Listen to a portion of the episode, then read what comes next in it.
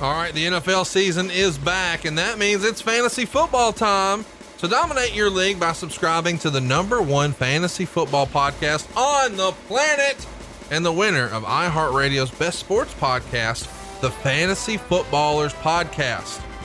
Get the most accurate rankings as measured by Fantasy Pros and the most entertaining show in fantasy football daily. Tell them what they need to do, Bruce.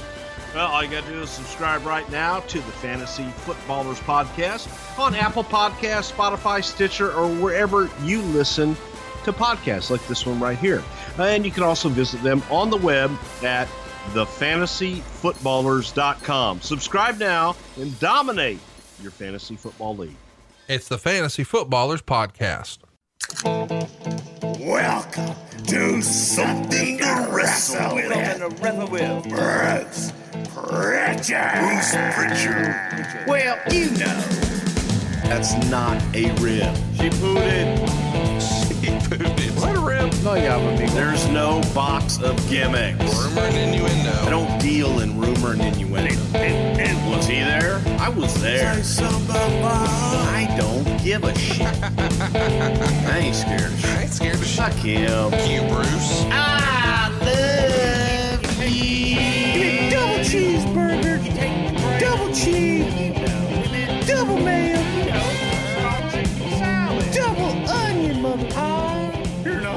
Hey, hey, it's Conrad Thompson, and you're listening to Something to Wrestle with Bruce Pritchard. Bruce, what's going on, man? How are you? It's a warm, hot day in Texas, my God, and I'm loving it since I'm here in God's country. Wait a minute. You're in your home studio? You're in you're in Friendswood, Texas? I am right here sitting in my big old nice dark chocolate brown leather chair. And uh, I'm in, you know what, Conrad? Full disclosure. I'm in boxers today. I'm in boxers and a black scorpion uh, t-shirt. Not the black scorpion you think of, but the black scorpion of uh, House of the Weird not in Austin, Texas, who's a big listener to our show. I remember you going to that show, and I'm glad that you're back in your uniform. I, I assume somewhere nearby there's a pair of slides and and uh, maybe some ankle length socks in your future. No, no, man. When I get home, the socks do not go on the feet. Oh, it's a new day. city, baby. There you go. Nothing wrong with How- that.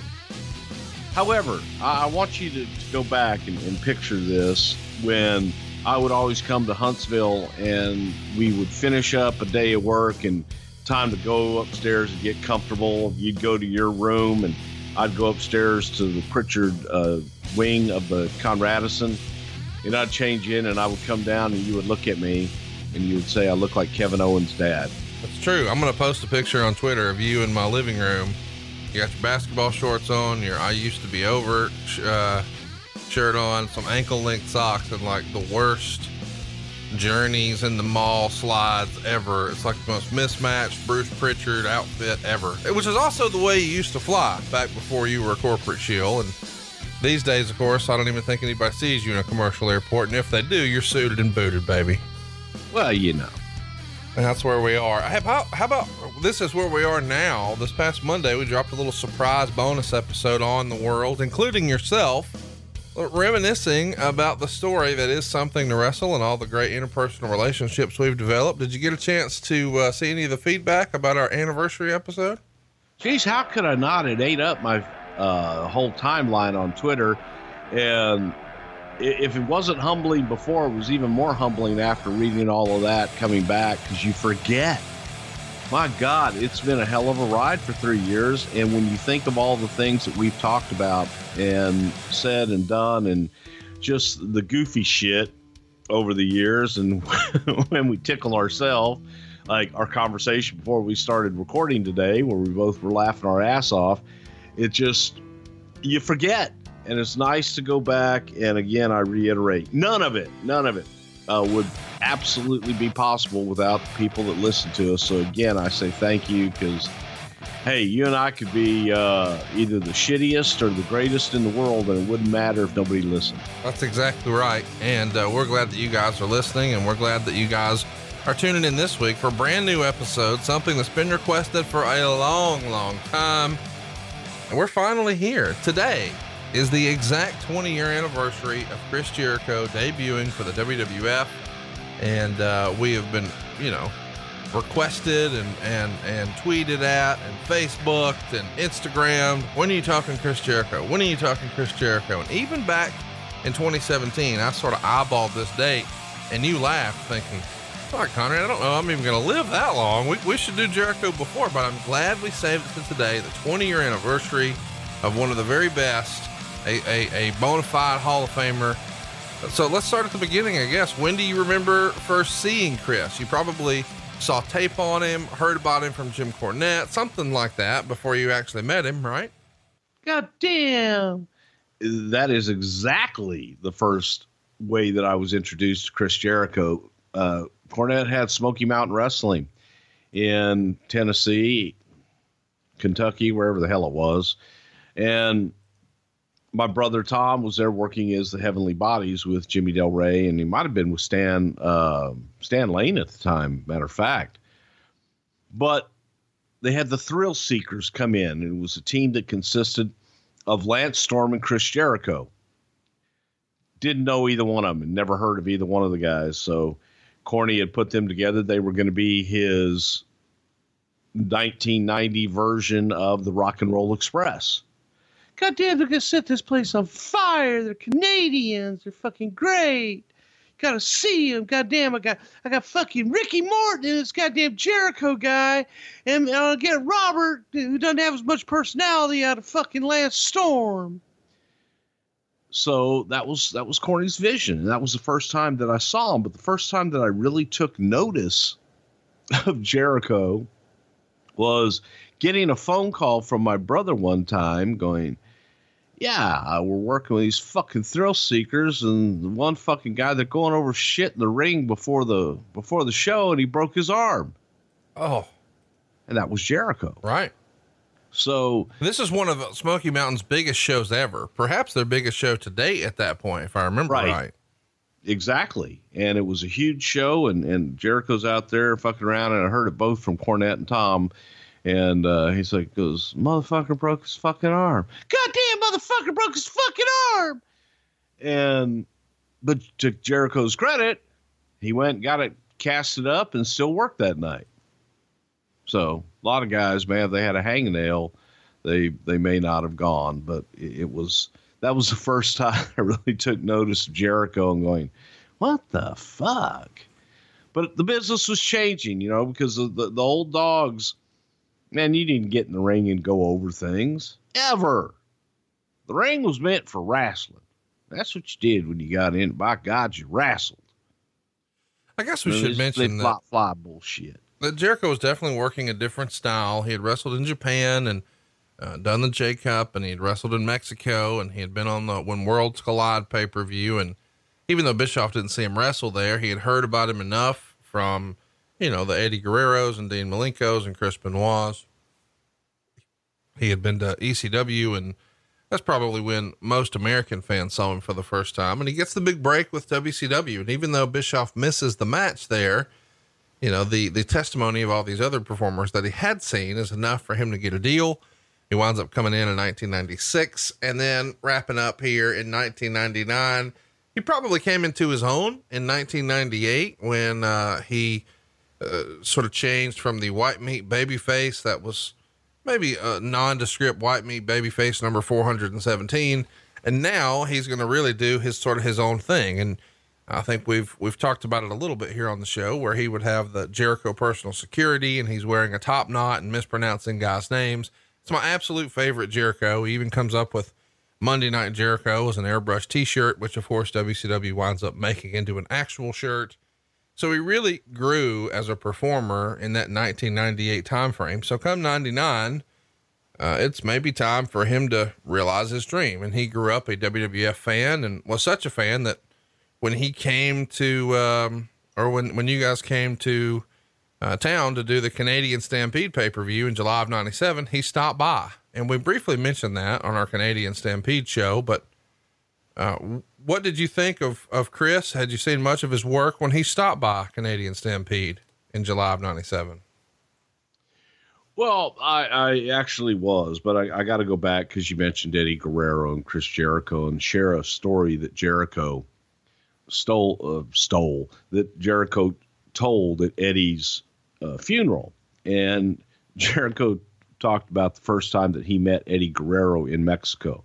Now, those that, that know Eddie and have heard things about Eddie Guerrero, Eddie could be a grumpy son of a bitch sometimes, and he he could be, if if he didn't like you, it, it would he could be just kind of well just just grumpy, I guess is the best way to say it, and um, Jericho's there, and he's he's Canadian. He's been watching Eddie Guerrero and thinking that, uh, holy shit, man, this is this is Eddie Guerrero, you know, and and he knew some of the other guys and all this shit. And this is his first opportunity to meet Eddie Guerrero, and it comes over, and Eddie's sitting there, and and um, he goes over to say hello to him, and Eddie looks at him and goes, "Yeah, what's your name, man?"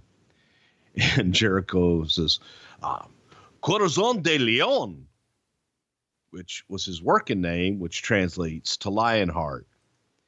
And Eddie drops his fork in mid mid eat. He's ready to eat, drops his fork. He goes, Not your working name, you fucking Mark, man. Get the fuck away from me, man. I don't give a fuck what your name is. Fuck you. and sent, sent Jericho on his way. And uh, what, what made it especially fun was Jericho was was doing this with children in the audience and just people. But it was the perfect, for those that know Eddie, it was the perfect Eddie Guerrero story. And then talking about Eddie ordering in like Denny's at three o'clock in the morning. And wrestlers have this thing of talking with their hands that whenever you want, like, man, I, uh, man, I just want like a small chicken breast. And you have to, you have to show them with your hands how big you want it to be. Yes. And, and how you want the egg stirred up. You do this Yeah. too. I don't know that you know that you do this, but you do that too. so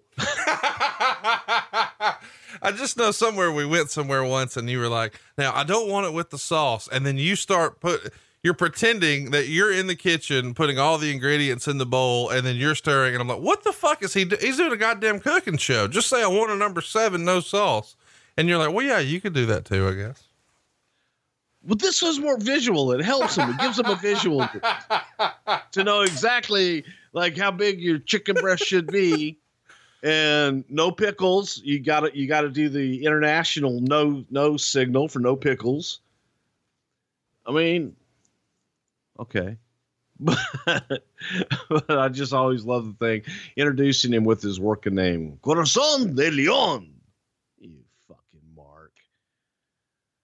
But uh, no, man, I, I I had actually seen Chris. I'd seen some of Chris's Japanese uh, stuff, and I'd seen some of Chris's stuff in Mexico. And when he went to Smoky Mountain, I was familiar with those other guys, and I knew who he was. So it was uh, looking looking at Jericho. You would think a lot of people would compare him to Shawn Michaels, which is what I did, and thought that hey, on down the line, you know, here's somebody that that will be somebody someday.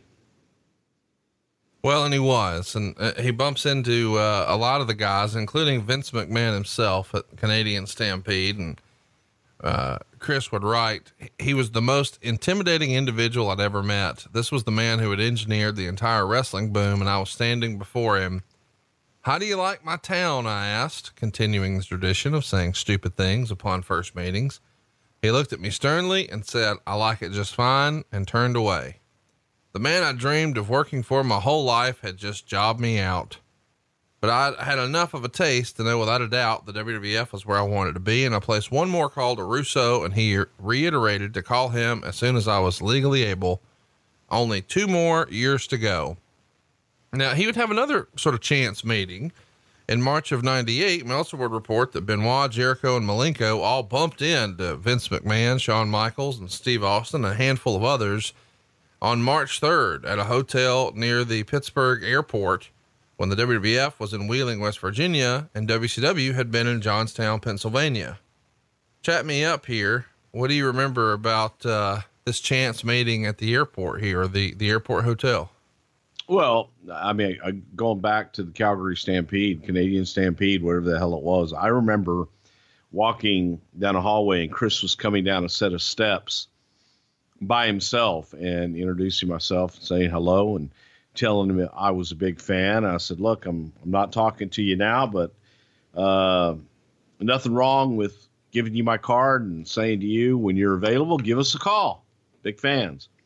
And then you fast forward. Uh, I don't think that. I know Vince was in the hotel, but Vince never went down to the bar that night in in Pittsburgh. It was kind of one of those anticipated meetings where everybody from both sides we all stayed at the same holiday inn near the pittsburgh airport. So it was just kind of a given that we would all get together that night. It was like a homecoming just everybody saying hello. It's the same night that i had the meeting with chris benoit uh, in the bathroom about you know possibly coming in and chris telling me how miserable he was so that was the same same night. I remember seeing Jericho there that night as well.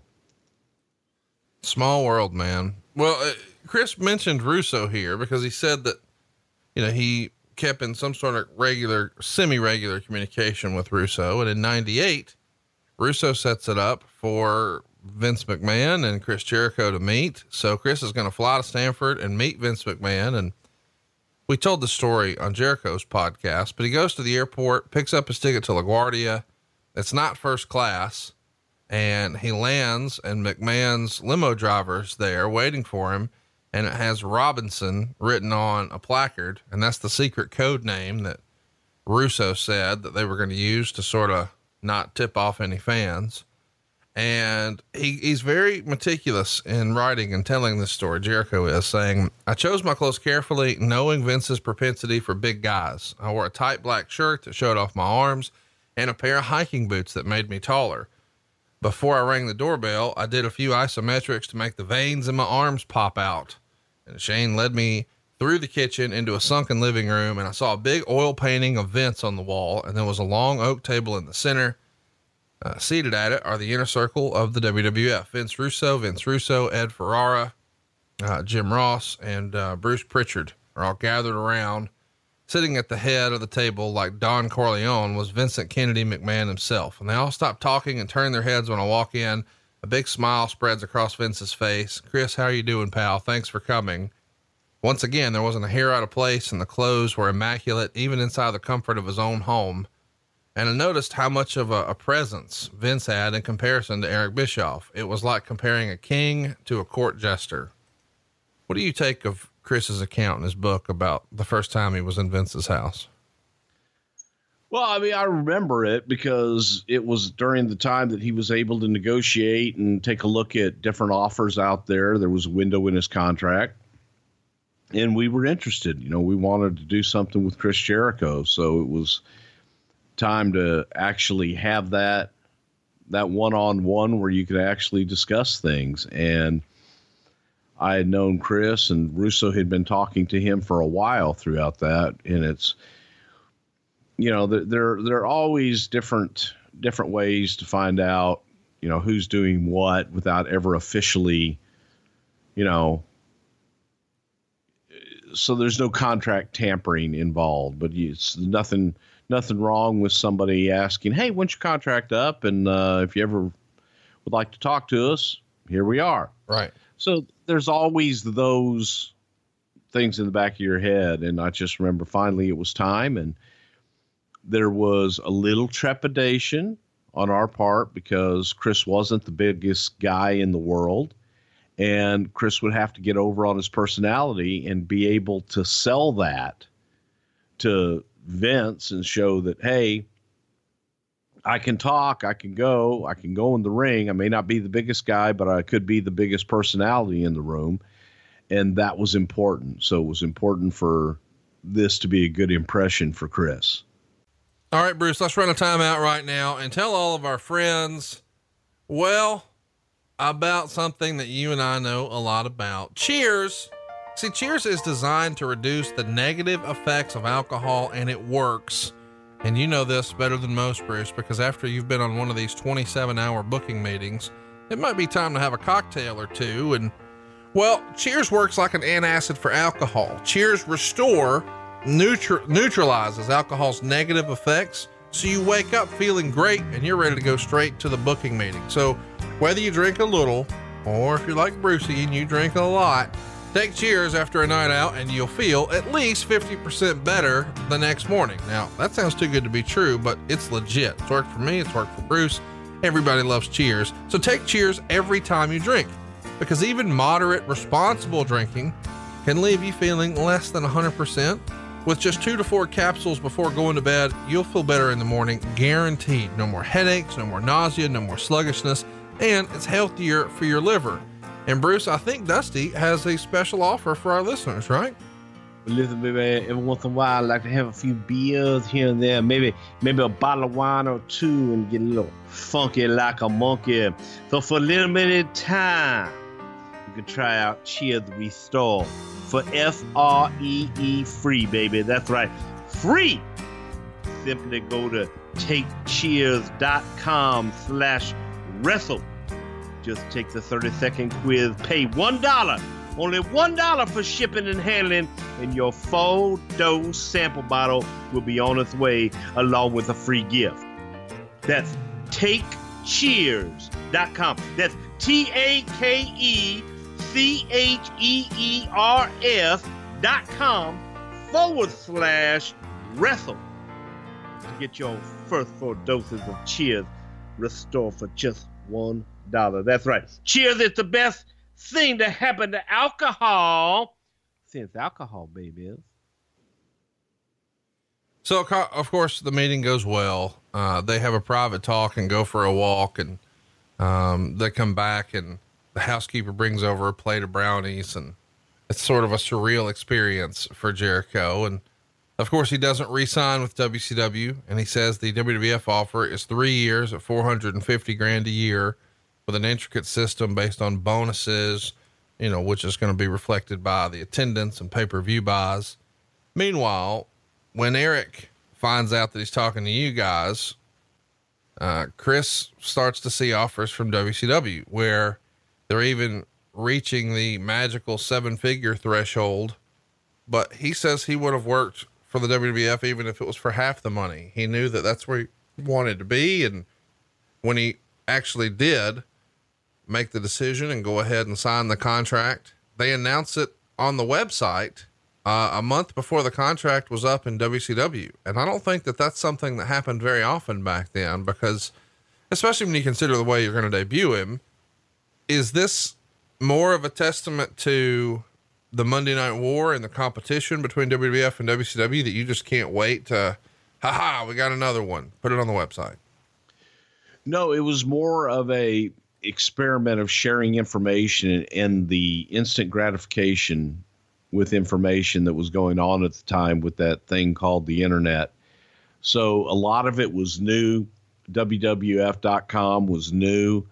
And there was thought of, look, the other dirt sheets would probably have it out there. Why not beat them to the punch and have our website that have that be the main source of information for our audience instead of going out and finding it elsewhere. So it, it runs that happy medium of it's going to get released anyway.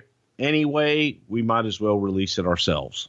All right, we need to run a timeout right now to let everybody know that this episode is brought to you by The Grounds Guys, a neighborly company. The Grounds Guys is looking for new owners to join their growing company. Could this be the perfect opportunity for you? Are you driven? Do you have the heartbeat of an entrepreneur? Do you love to be outdoors? If you're currently running your own landscape business or you think a landscape franchise could be your natural calling, text GG BizOp to 87000 right now to learn more. Choosing to start your business with the grounds guys means setting yourself up for success by surrounding yourself with the best in business and the best at business. With the grounds guys, you'll be your own boss, pick your own territory, set your own hours, and live a better quality of life. Running a business that you can be proud of. You'll have access to the best resources to help you scale your landscape business to meet your personal and professional goals.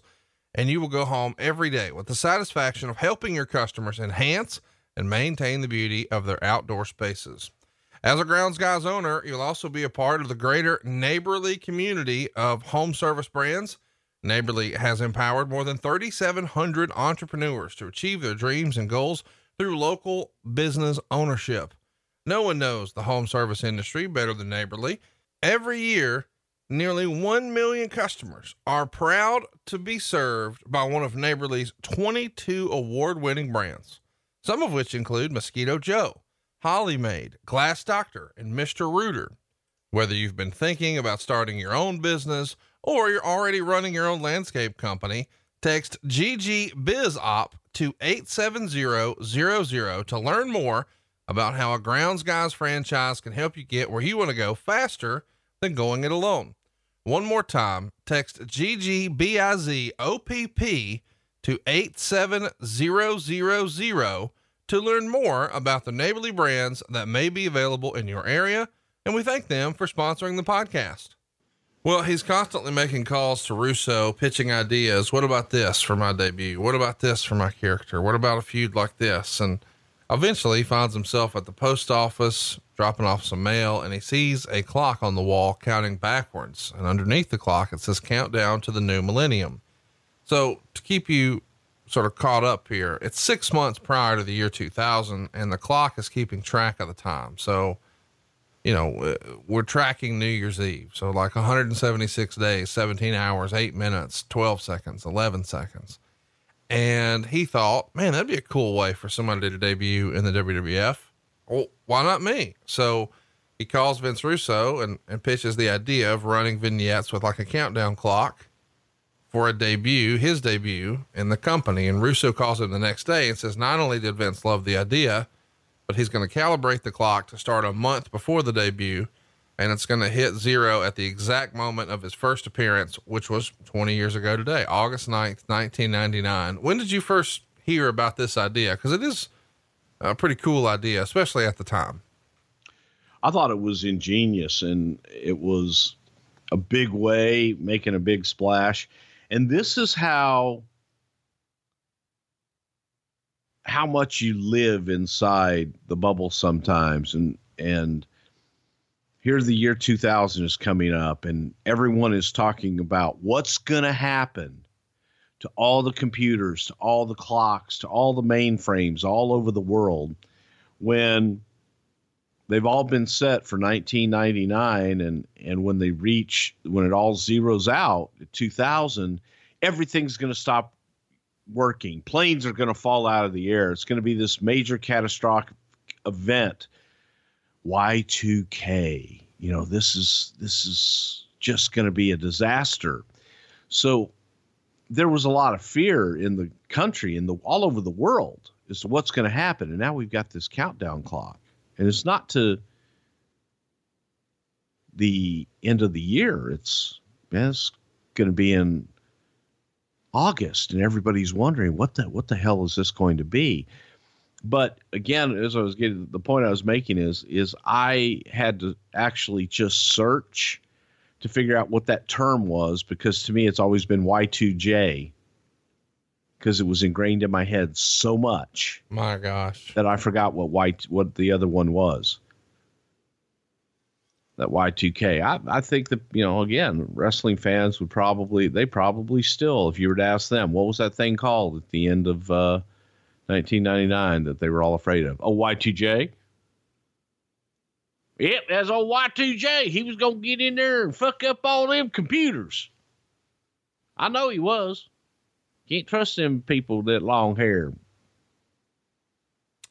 So Chris uh, goes to the WWF offices about a month prior to the debut, and he's there in Stamford, Connecticut, and he meets with Jim Johnston, who I think most people listening to this know wrote a lot of the Superstar theme songs, and he's having a conversation with Jim about who he was and what his character's attitude was, and he's trying to get sort of a vibe of the way the music should sound, and then he meets with Kevin Dunn, and they're talking about maybe what the entrance video looks like. And he plans to use a double blast of pyro to give the arrival extra impact. And he's going to take some promo shots and go meet with the merchandise folks. And he says it feels like he's stepped into Oz. because now, you know, this is a much bigger machine and it's working much differently than the way WCW had. And uh, when he finally sits down with Vince McMahon in Vince's office, he throws him a script out of his desk for the movie Toxic Avenger number four, where he says there is a part written specifically for him. And he says something like, You've been here for a day and you're already a movie star. And uh, then he hits him with the big bombshell. The idea is to have this countdown to the new millennium clock reach zero right in the middle of a promo by The Rock. And that means, obviously, there are big plans for Jericho. Chat me up about why him debuting in the middle of a Rock promo was the right call. If you're going to make a splash and you're going to make a first impression, you might as well make the biggest one that you possibly could. And Rock was the biggest star in the company at the time. In addition to that, the Rock's promos were probably the most entertaining at the time. So if you're going to interrupt anybody and you're going to come out and state your case, you might as well do it with the biggest audience and the biggest star, biggest platform that you possibly can. Well, that was going to happen for sure. Um, he says that you guys are talking about sort of finishing maneuvers, and you told him that he should use a submission move, but Vince didn't want him to do that because he saw him as more of a an explosive finishing maneuver guy, where he would use a, a pinning combination, and he wants to call the finish the Y2J problem. Obviously, you know, sort of tongue in cheek, referencing the Y2K problem. And he's told straight away that's not going to be the name of your finish. The Y2J problem. No, just Y2J. And so Y2J becomes the thing. Why did you think maybe Jericho was a submission guy? Just because yeah, I didn't necessarily, but I knew that he had used the Lion Tamer previously in his career. And I thought, well, you know what? You may not be able to come up with a finish you can give to everybody. And that's really important when you look at you're debuting, you're coming in, and you have this spectacular finish. But is it something that you can do on the big show? Is it something you can do on The Undertaker? Is it something you can do with Rey Mysterio? So when you run through the whole gambit of the roster, you want to have something that is going to make sense with everybody that you feel if I get that on them, I can beat them. And if it's a a pop up hurricane rana double enchilada no cheese, then it, it fucking means nothing if you can't do it to the Undertaker or Big Show.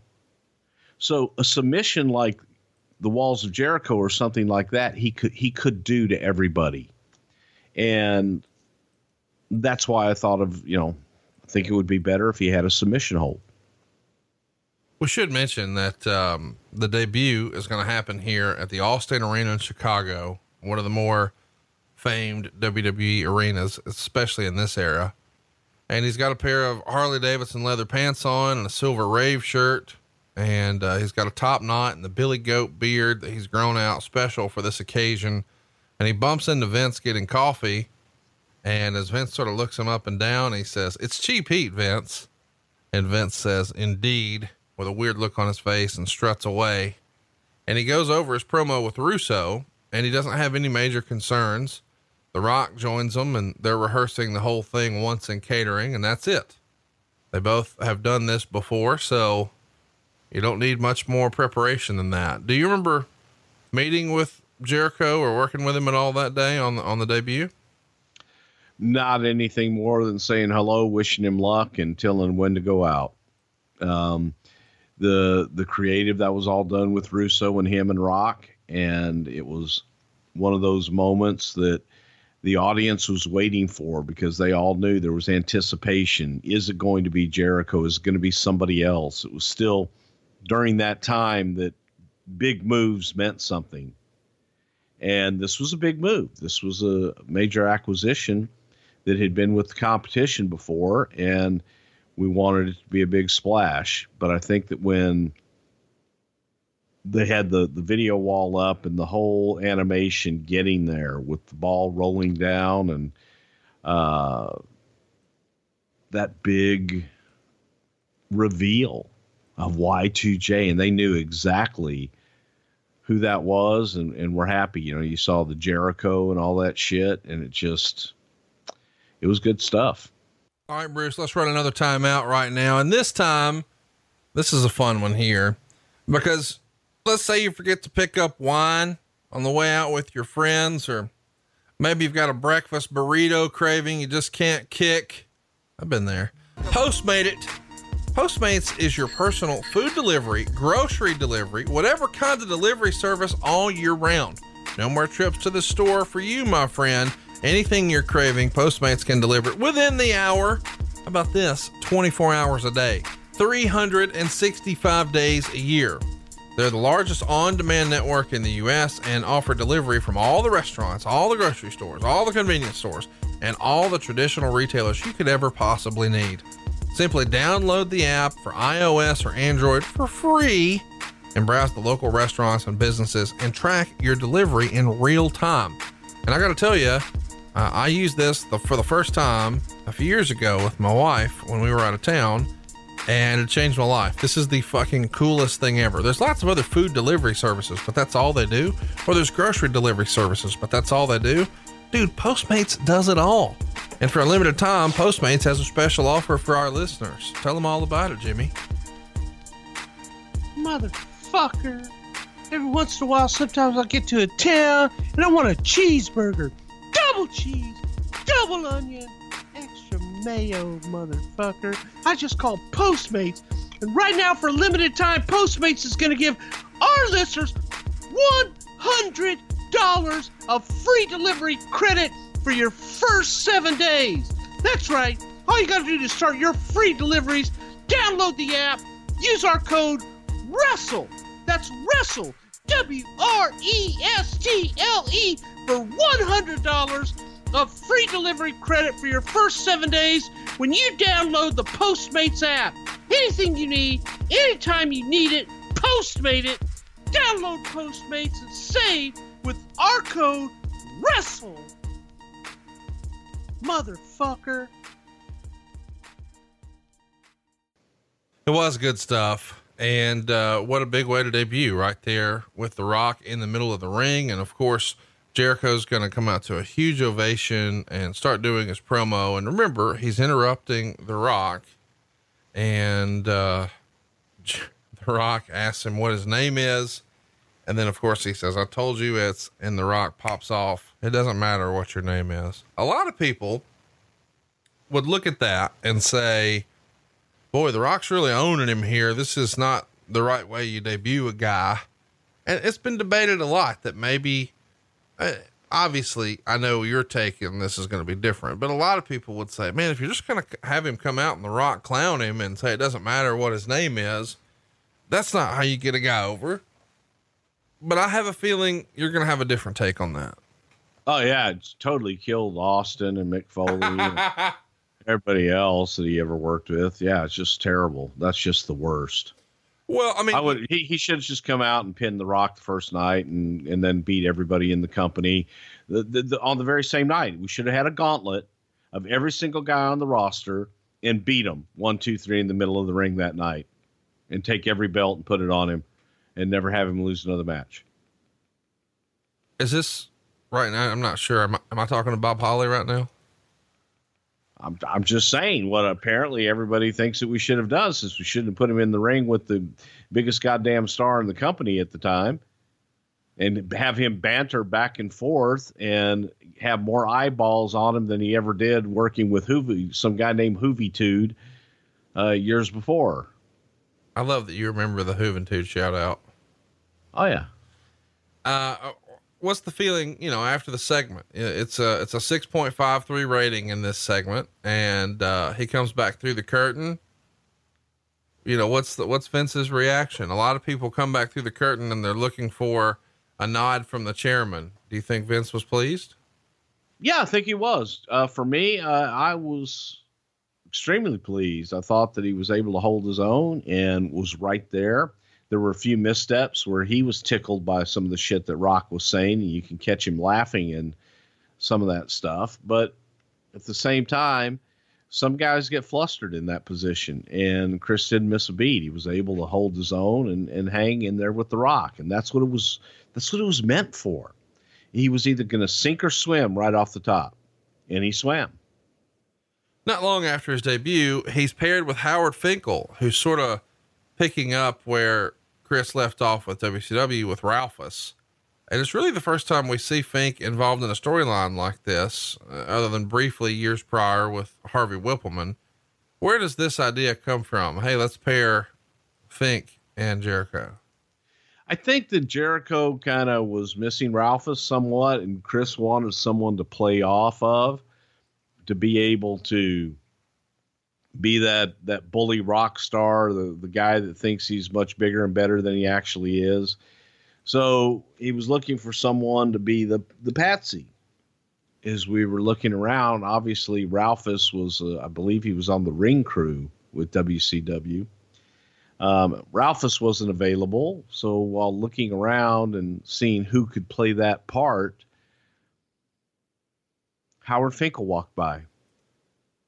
And hello, Chris. How are you, sir? Good to meet you. And everybody kind of looked at each other and went, What about Howard? So Howard was Howard was nominated. It didn't last long because I don't think that that um, people wanted to see Howard in that role, if that makes any sense. He makes his pay per view debut at SummerSlam a few weeks later. He doesn't have a match, but he has a verbal confrontation with Road Dog, and that sets up Chris's first feud in the company. Why is Road Dog the right guy for a first opponent? And why not after this debut with The Rock? Why not do something there? Well, I think that by the time that we got there with Dog, Dog was a he was a baby face and it was just somebody that people knew and it was easy. So you you're not going to have that confusion as to should I cheer Jericho? Should I boo him? It was clear you should boo him because he was up against a babyface's babyface in, in Road Dog at the time. So it was just a way to get Jericho out there and get him started. His uh, in ring debut happens at a house show and it's in his hometown of Winnipeg. Rock can't make the show, so Chris takes his spot and pins the big boss man. And on the first SmackDown on August 26th, he wrestles Road Dog and loses by DQ after power bombing him through a table. So, of course, from there, he starts to feud with X Pac, and that leads to his pay per view debut with you guys, Unforgiven 99 in September. They go 13 minutes and 10 seconds. Uh, they only get a star and a half here. Uh, and X Pac beats him what do you think of this? This is another one of those WCW debuts where I know you're going to get fired up about this. We're having the guy lose his first big match. Yeah, sure. That's exactly why. Because we hated his guts and we didn't want to do anything with him. We just wanted to pay him a lot of money and kill him. It's a story, and it, and it, it's again, it's the longer term story, and the whole thing in this was about telling a story throughout. It also, you know, a debut of Curtis Hughes and trying to give Chris that extra edge. And you look at Howard Finkel, and Howard wasn't working as a lackey. Maybe Chris needed a heater. And Curtis Hughes had gotten in great shape. And the funny thing about it was, was I think when we were talking about Curtis Hughes coming in with Jericho, in our mind, it was the old Mr. Hughes you know, big, nasty, mean.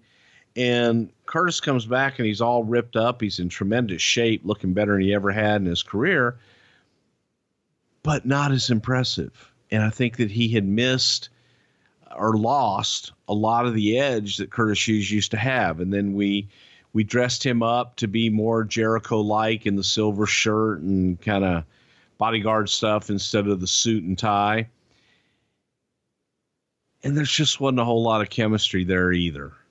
So we're trying some different things with Chris to dress him up and and do some different things.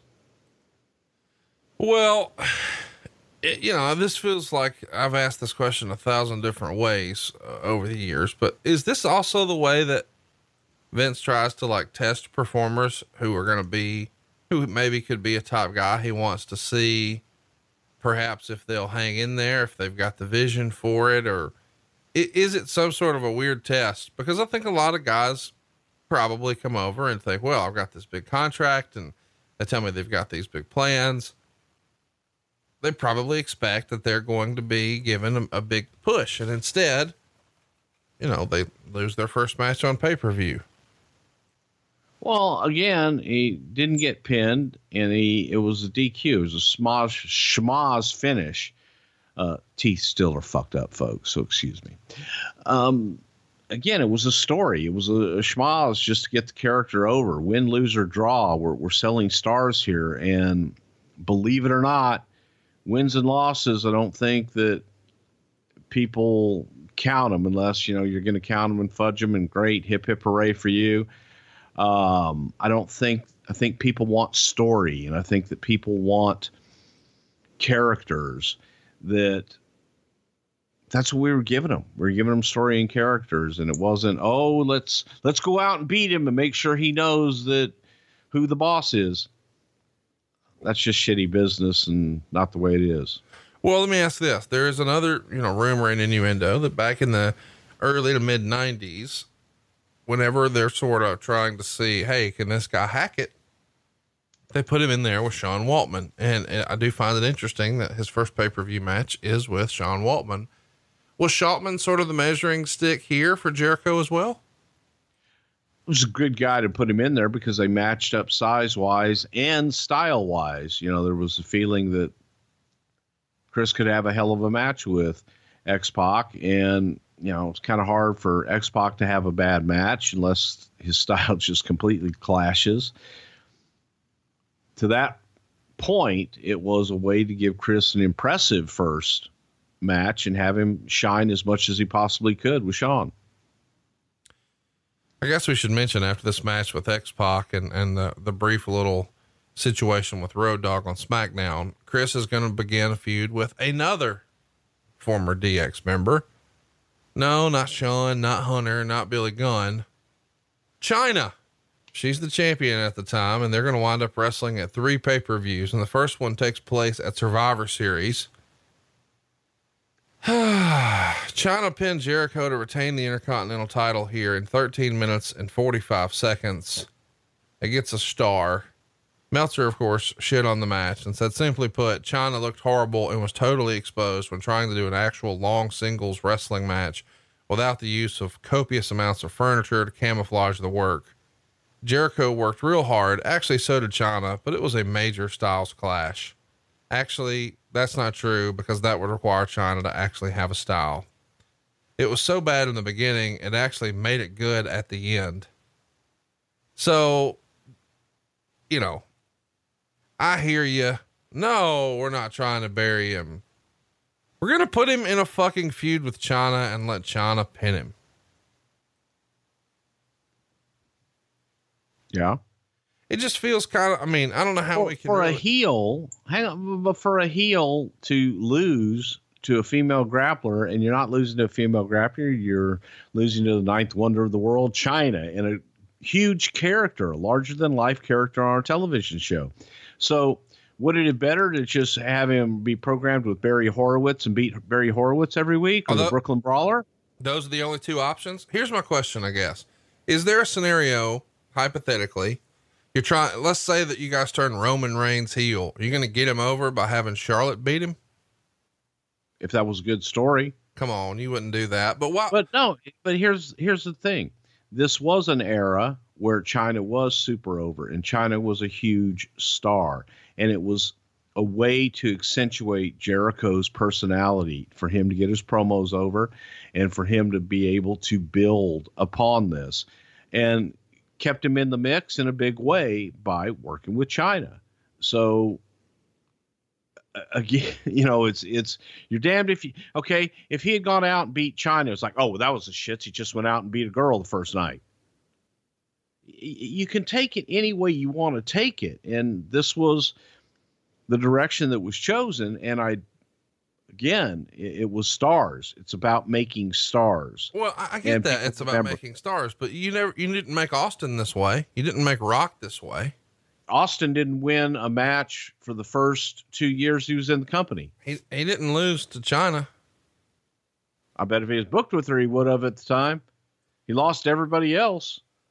Let's talk about Armageddon because God damn it, Jericho finally gets his heat back.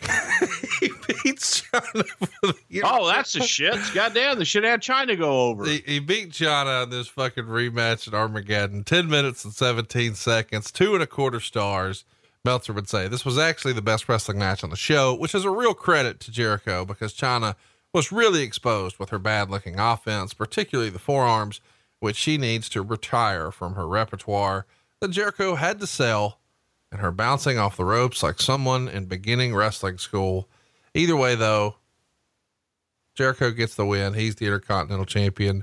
What do you think? I mean, did you have any conversations with Jericho? Is he coming up saying, guys, I, I really thought I'd be doing something different here. And I mean, I'm really glad to be the Intercontinental Champion. As a kid, I probably dreamed of this day, but I'm working with a girl.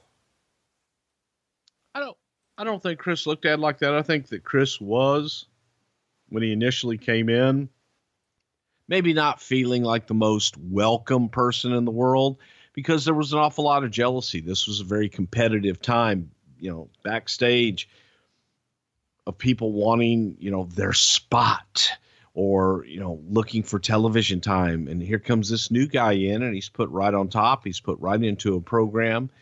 And I think that Chris, for the most part, was having a little difficulty navigating those waters of jealousy and just not uh, overwhelming. Hey, Chris, come on in. How can we help you? It was, oh, all right, motherfucker. You want to get over? Go get over. Is there anybody in particular that maybe he wasn't getting along with here?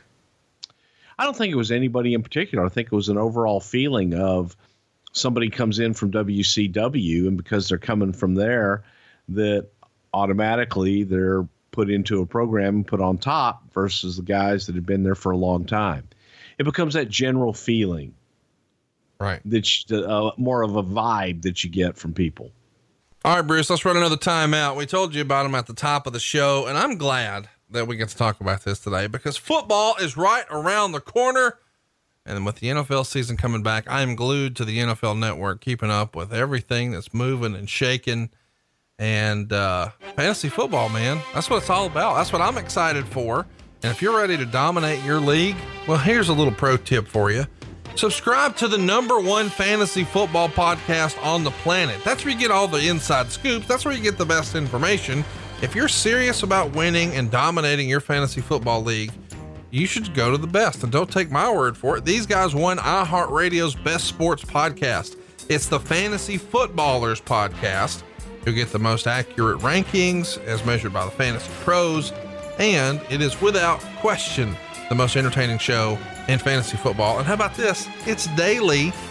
So tell them all about it, uh, Macho Man. Where can they make sure they're winning over at the Fantasy Footballers podcast?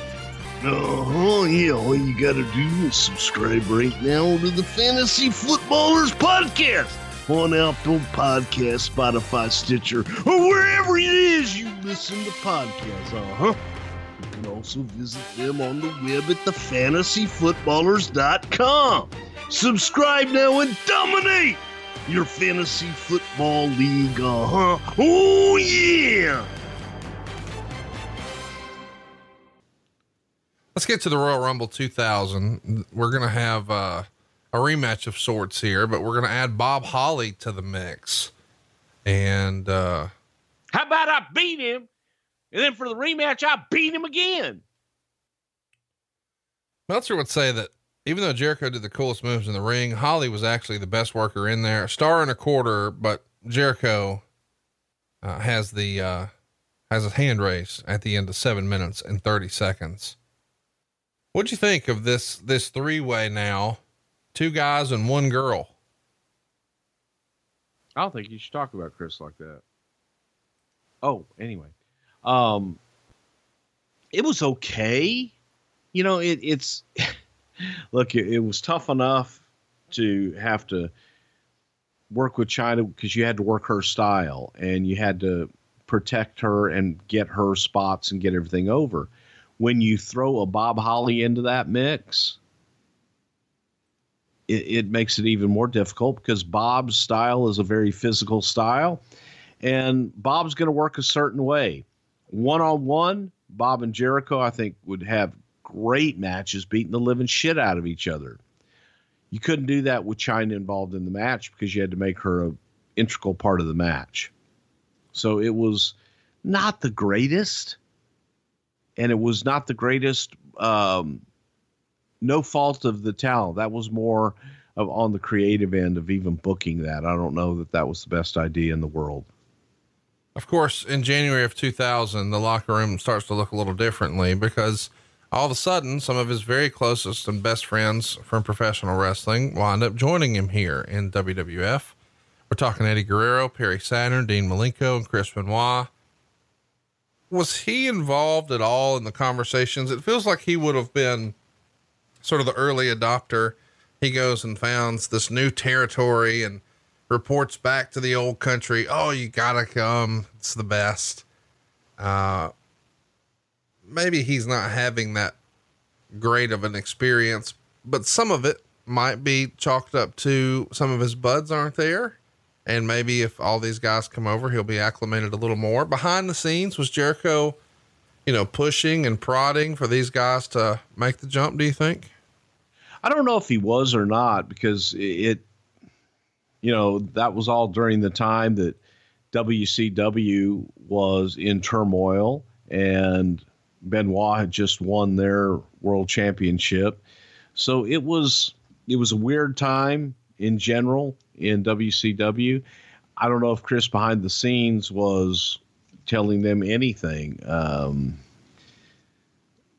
but it does help, you know, when you've got familiar friends around you from from as you say the old country coming in, coming in and and you can kind of give everybody the lay of the land and I know Chris was happy to see all four guys in the WWE. So they make the jump and uh, all of a sudden the locker room probably feels a little more friendly for him. And then there's a plot twist. Now Chris and Chyna are going to be paired together where she's going to start accompanying him to the ring. Who's, uh, who's pushing for that creative that comes, uh, comes at us in a time where maybe some folks didn't see that coming? Well, I think that was the idea. And it was an opportunity to change things up a little bit. And sometimes your best, best friend is, is, is your worst enemy. So that was the thinking behind it was that Chyna had been through these wars with Jericho and vice versa. There was a respect there. So let's try this as a pair and see how it works out.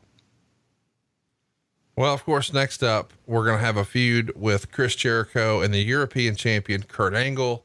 Kurt Angle is also very new in the company. He made his debut at Survivor Series 99. Of course, we know they go on to be two of the biggest stars in the history of the company. But they start wrestling here at No Way Out 2000 for the Intercontinental title. And Angle winds up getting the win 10 minutes and 14 seconds in. Pretty good match, three stars or so.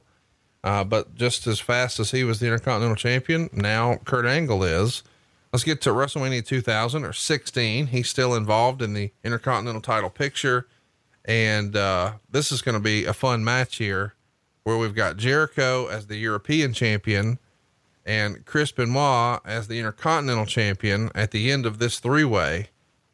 You, you know, Kurt Angle comes into this, the double champ, and you've got one match with three of the absolute all time greats Chris Benoit, Chris Jericho, and Kurt Angle. Who booked this? Whose idea was it? Because it does feel like the WWF at different times has played hokey pokey with these three way and multi man matches. But here in this era, it feels like they're pretty popular. But you got to think uh, the pair of these, of any combination of these three guys, may have resulted in a better match. Who's pushing for the three way? Is this a Russo thing? He likes the story. Russo was gone by this this point. No, I, I, mean I mean the original concept of three ways when they became more popular. I don't mean this match in particular in 2000. Of course, we know he's in WCW at that point. Oh God, you know I don't know. I remember the the very first three way match that we had was actually in Philadelphia, where we had uh, had to drive down, and it was myself, Vince, and Jake Roberts that had to drive down and get with sean and bret and Razor, I believe it was, to help help them lay out the three way match because nobody really understood how to do it. And ECW always did it as an elimination, but we used it as a way to just the first guy that scores a pinfall wins because the elimination kind of stopped the match down and then you had to restart it. Well, and it adds another layer. If if you can lose the belt without actually getting pinned, it sets up exactly. a nice rematch. Yeah. Yeah, and so during this time, I don't remember who in particular, but I I do remember being very much in favor of at this initial time with Kurt Angle not wanting to beat Kurt Angle. So it's a perfect way to get the championship off of Kurt without beating him. And then Kurt's got something to bitch about. And it worked because Kurt could be a good crybaby and could be a good bitcher. Well, and the two guys who wind up working a lot after this are Benoit and Jericho. They've got a long feud. And of course, they have a uh, an extensive history together. They worked together in Japan and Mexico, and of course WCW, and both uh, having gone through the dungeon. WrestleMania 16 is going to be the first of six pay per view matches between them over the next year. Is this something that either guy was sort of campaigning for, or was it just a natural fit because of their experience together? All the above. It was something that both talent really wanted to work with one another. And I'll never forget you know, Chris explaining to me how many times he had worked with Benoit and how good the matches would be because they beat the crap out of each other. He says, We've got an agreement. We hit each other as hard as we want in the head, wherever, uh, just as long as nobody hits anybody in the nose or the mouth. And they did. They had great matches together because they had natural chemistry from working against each other for so long all over the world. And it continued, in my opinion, here because you could feel you could feel that chemistry. And you could feel the respect on both guys, and they did beat the living shit out of each other. We should mention that uh, the night after WrestleMania 2000 here, Chris loses his new European title to Eddie Guerrero when Chyna turns on Jericho and goes with Eddie. It's weird how you know, for whatever reason, the Jericho Chyna dynamic, nobody really remembers that one. But I think a lot of people still remember and, and look back lovingly on the pairing of Eddie and Chyna. Why is it sometimes that is it just up to the performers and sometimes the chemistry is just there and other times you just can't fake it, you can't force it. Either it's there or it's not. Without a doubt. And the audience knows whether they can put their finger on it. But Eddie Guerrero and Chyna had instant chemistry and Eddie on his part was fighting so hard at this point to show everybody what he could do and and just how good he truly was. So Eddie went out of his way and it was a time that I think a lot of people looked at it as if they can make this work, they being Eddie and Chyna, then they can make anything work. And the Chyna Eddie pairing to this day is just some of the best stuff and some of the most fun I ever had producing them because they were so easy to work with and could make something out of nothing. We went to the Playboy uh, offices in Chicago and had Eddie get thrown out. Absolutely classic stuff. But yeah, comes down to chemistry. It comes down to if you can dance or not. Well, you guys did something fun on the April 17th episode of Raw, and I remember this like it was yesterday. Triple H is defending his world title. Re- referee Earl Hebner is going to make a quote unquote fast count when Jericho pins him. Chris wins. What? The, Chris wins the world title. Wait, what? Someone beat Triple H? What? Can you believe it?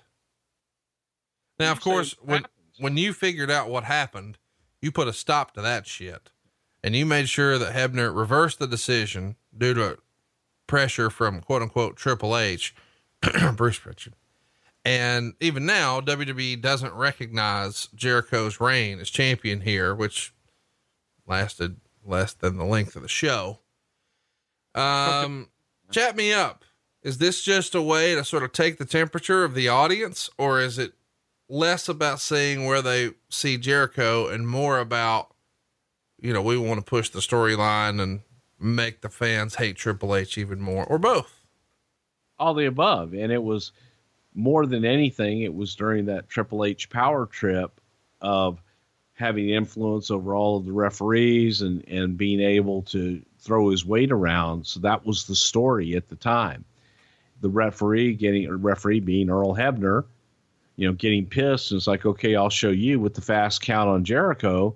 You just lost your title, and then realizing after the fact that, oh shit, I could lose my job. And that that was the story there. So it's I thought it shit. I thought that was some easy, fun stuff to do. Talk to me about um, the behind the scenes relationship in 2000 with Jericho and Triple H. I know it's had its ups and downs, and there's lots to cover on other episodes about future moments in time. But here in 2000, Triple H, right or wrong, started to develop a little bit of a reputation, if you believe the rumor and innuendo. How would you categorize the relationship with him and Jericho here in 2000?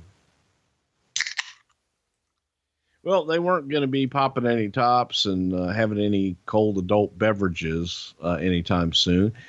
I think that a lot of it was nothing less than personal jealousy. I mean, not personal jealousy, professional jealousy of where each other was. And Chris was still relatively new. Chris was still earning his stripes and trying to solidify a position in the company. And it's, the old guard looking out and saying, okay, I see the new young kids coming in.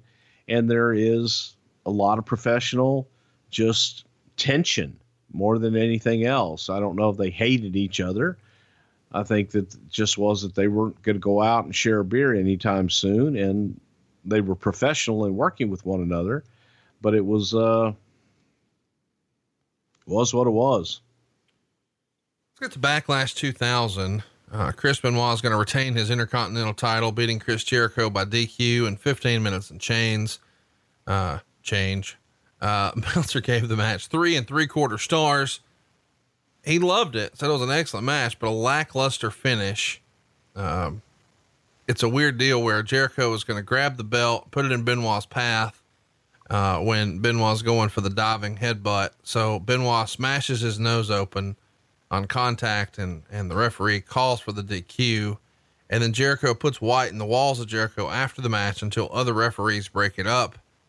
And Ross has to say the DQ was a bad call because the cameras totally missed the finish. But then the replay shows it perfectly. And he changes his call and says, no, it was a good call. Her, so, sassafras. I, you know, that, that's not a very good call on the referee's part. And, uh, oh, hell. God damn it, they got it. I guess it's pretty goddamn call. Sassafras. Is there any is there, is there any heat on the truck or Kevin Dunn specifically when they miss a shot like this? If they were told about it, yeah, there's fucking heat. I mean, Kevin's not not directing, so it's it's not not on him, but it's just a situation of if they know it's coming. Some look, everybody's human. Sometimes they're gonna fuck up and miss it but they had it, thank God, on ISO, and they were able to get it correct in the replay. So this is a new side of Jericho. We're seeing, you know, not only him as a heel, but him as, you know, a more vicious, violent heel with a bloody Benoit and the referees trying to pull him off. This is when you guys are trying to give Jericho a bit of an edge. Yeah, trying to see a little bit of that pit bull in him because that's who Chris, I think, really is, and he's walking around at 5'10 or however tall Chris is, but Chris walks around like he's seven one and believes it. So when Chris steps into the ring, he's the biggest guy in the world. We should mention that's going to set up a match at Judgment Day, and this is going to be a submission match with Chris Benoit. Uh, but before we get there, he gets to work with Eddie Guerrero on the Insurrextion pay per view, which was UK only for the European title. Of course, Eddie retains there. But the submission match is what we're watching here in America. They go 13 minutes and 27 seconds on May 21st at this Judgment Day pay per view. It's a tremendous match. It's four stars. And the finish is interesting because they do the old passing out from the pain finish. Uh, Jericho's going to make the ropes in the middle of this submission move. Of course, we're talking about, um, you know, the, the crippler crossface and Benoit's got the hold on him a second time and he passes out and, uh, people loved it. Four star match here. What'd you think? I mean, obviously the, uh, him refusing to release the hold sets up a submission match nicely. A lot of people would say, Oh, these are a much more difficult match to watch. And Tony Schiavone even admits he doesn't like submission matches because he thinks it's a bigger crowd response because the crowd is conditioned for the one, two, three, and you can anticipate a bigger pop and get one usually when you're waiting for the hand to fall the third time. Whereas with a submission, whereas the psychology maybe makes sense, he feels like it takes the live crowd out of it. Where do you fall on a submission match? I think if it's worked correctly, and in my opinion, the Benoit Jericho match was worked perfectly. You get false finishes, you get crowd reaction, is you're going for submission moves if you do it correctly. And I think that so many times, unfortunately, there's people go out and have a regular match without going for the submission throughout the match, working to their hold, so that when they finally do get it on, that's a false finish. That brings the audience in. They want to because then they understand if he hooks his finish in, he gets him in a submission, then by God, it's all over. And that's what Jericho was able to do with Benoit. He was able to condition the audience that if Jericho got the walls Jericho on him or Benoit got the crippler crossface on him, it's over. So they would get there. They would get to the ropes. There were different ways, unique ways. Kurt Angle was another master at this type of a match because you believed when they got there it was going to be over. And those were the false finishes. So, yeah, there are definitely a lot of shitty submission matches out there because guys don't work to the submission. They just have a match and then the finish is a submission. But you didn't tell me a story to get there. Well, they're telling a story with Kurt Angle, as you mentioned. Uh, he was a master of the submission match. He also becomes the master of the King of the Ring this year. He would go on to win the tournament, but on the way, he beats Chris Jericho at the pay per view in a pretty good match, three and a half stars, but the Olympic Slam gets it done.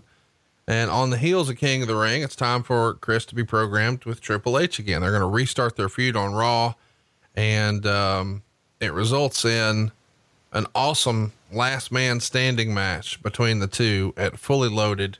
They go 23 minutes and 11 seconds. Of course, Hunter gets the win, but it's a four and a half star match. People really, really liked it. Both guys uh, are down for the nine count. Triple H gets to his feet. Uh, so uh, he technically beats the count and then collapses, but hey, he stood up, so he wins the match. This is really the first time I think Jericho had a really good match with with Triple H in the company. What do you remember about their fully loaded 2000 last man standing match? Well, again, it was another opportunity for, and again, you go back and you watch the match. Two guys making each other, and no matter who quote got the victory, it was the other guy was in the match, and both th- this is a win-win for both guys because it just showed how tough they were and the way that the finish was executed with Triple H, you know, gets up right before nine, but then goes right back down. So it was emotional, took the audience on a roller coaster ride that you felt it, and in my opinion, made both guys you know, I, I, can't argue that. I mean, the finish was definitely there and it told the story, but I do wonder just, you know, as you start to look at where we are with Chris Jericho on pay per view, he loses here at Fully Loaded. He lost at King of the Ring. Uh, he lost at Judgment Day. I mean, month after he lost at Insurrextion, he lost at Backlash. Month after month, if Chris Jericho's on pay per view, he's fucking losing. Yeah, we were just killing him because we invested all that money just to completely kill his character off. Well, here's my point. If he's programmed up top on his debut with The Rock, but he doesn't ever actually get a match with The Rock, and instead he's losing to Chyna and now everyone else in the company on pay per view, there are a lot of start and stops. It feels like when you're looking at this, Vince McMahon doesn't necessarily see him as a top guy because if he was, we we would have heard got it goddamn pal, got to keep him strong. That doesn't happen here. Instead, it's he's he's positioned as maybe I don't know a uh, a gatekeeper of sorts. If you beat Chris Jericho, maybe there's a spot for you to be a top guy. But if Jericho wins, you're definitely not going to be a top guy. He's he's sort of the measuring stick. Maybe if you beat him, you're going to get a big push, and if you don't, oh well. But we don't have any big plans for Jericho. That's the way this reads for me when he's losing on pay per view, month after month.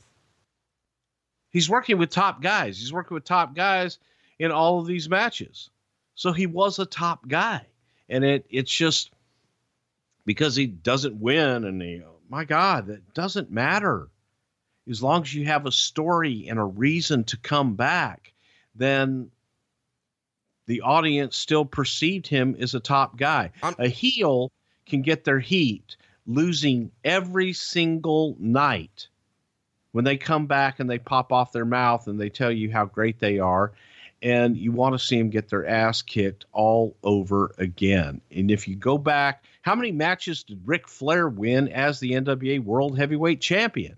He uh, never won a match. To be clear, I'm not I'm not suggesting anything about what the audience is perceiving at this point. I'm I'm I'm trying to ask about Vince's perception of Jericho. At this point, he clearly did not see Jericho, you know, on the WrestleMania poster. He didn't see Jericho as the top guy. Fair to say? No, I think that he was getting ready getting Jericho ready for that Okay. and putting Jericho in top positions and top spots with different guys. But some of this is also to, to test, you know, the middle of a man, right? You're trying to see can this guy hang? Can this guy sustain? I mean, the travel schedule is one thing, the politics is another. There's a lot of layers of things you've got to be tough enough for, not just physically, but mentally and emotionally. And is Vince sort of maybe putting him through the paces here to just see where he shakes out? Well, it's not putting him through the paces, it's putting him in stories. And if his story is interesting and he can carry that story, then you move on to the next story. And Jericho was able to do that in every instance, in my opinion.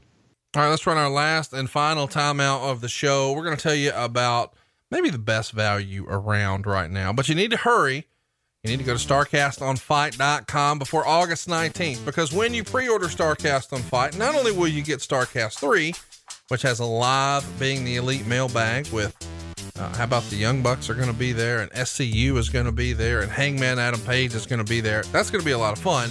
But then right after that, we've got the presser for All Out. But right after that, we've got the one man story about how Cody Rhodes went from undesirable to undeniable. He'll be sitting down with Tony Schiavone. But we get things kicked off with a whole host of shows on Friday. But the main event is Jon Moxley sitting down with good old JR to tell his story as only he can. And I'm sure that's going to be pretty newsworthy.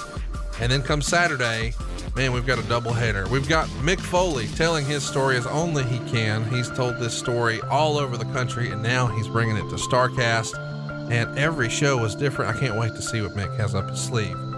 But what everybody online is talking about is CM Punk back in the wrestling space on stage with a live mic.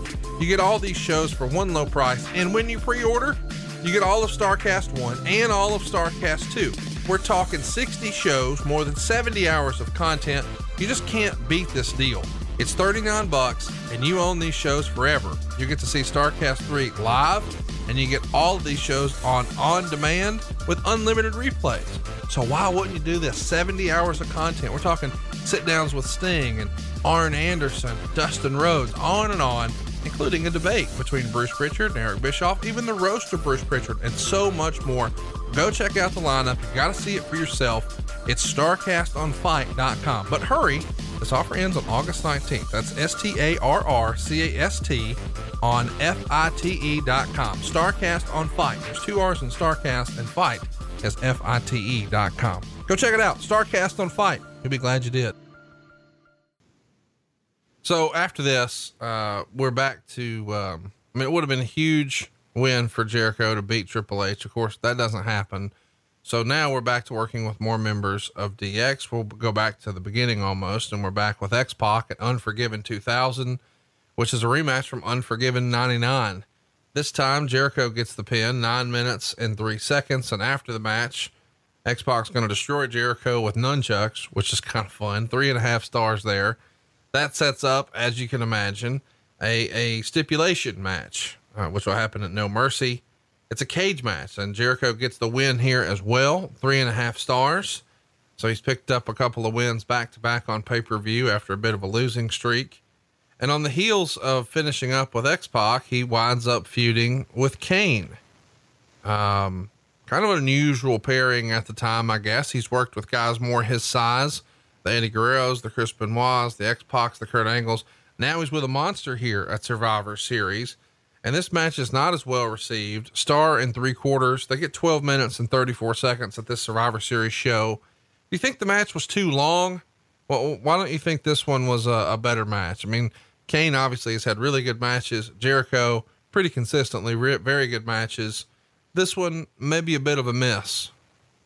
Yeah, I think that the first time going in, a uh, little difficult. Um, just not a whole lot of, you know, keep saying chemistry and styles clash. Maybe is good. the phrase. You know, like well, you know, Jericho works a much different style than Kane. Yeah, very much so, and it just it, sometimes it doesn't work. I, I don't think that the initial and there was a feeling out process, so it just didn't uh, just didn't work. Well, the finish is what it is. Kane just grabs by the throat, choke slams him for the pin. Star in three quarters. They have a rematch at the Rebellion pay per view. Sort of the same deal. Same. Uh, star in three quarters. Um, but then Armageddon, it's a last stand, last man standing match, which uh, uh apparently was a very popular stipulation in Sarah. 17 minutes and 16 seconds. And what you know it, Jericho gets the win. Now, how does he do this? Well, uh, Jericho puts a bulldog on Kane through a table, but the table doesn't break. So they do it a second time, and the table breaks, although not in the manner they would have liked. So then he shoves a setup wall of 20 barrels welded together down onto Kane. Of course, we know the way they fell that Kane's probably going to be okay, except he can't get up. But wouldn't you know it, a hand peeks through.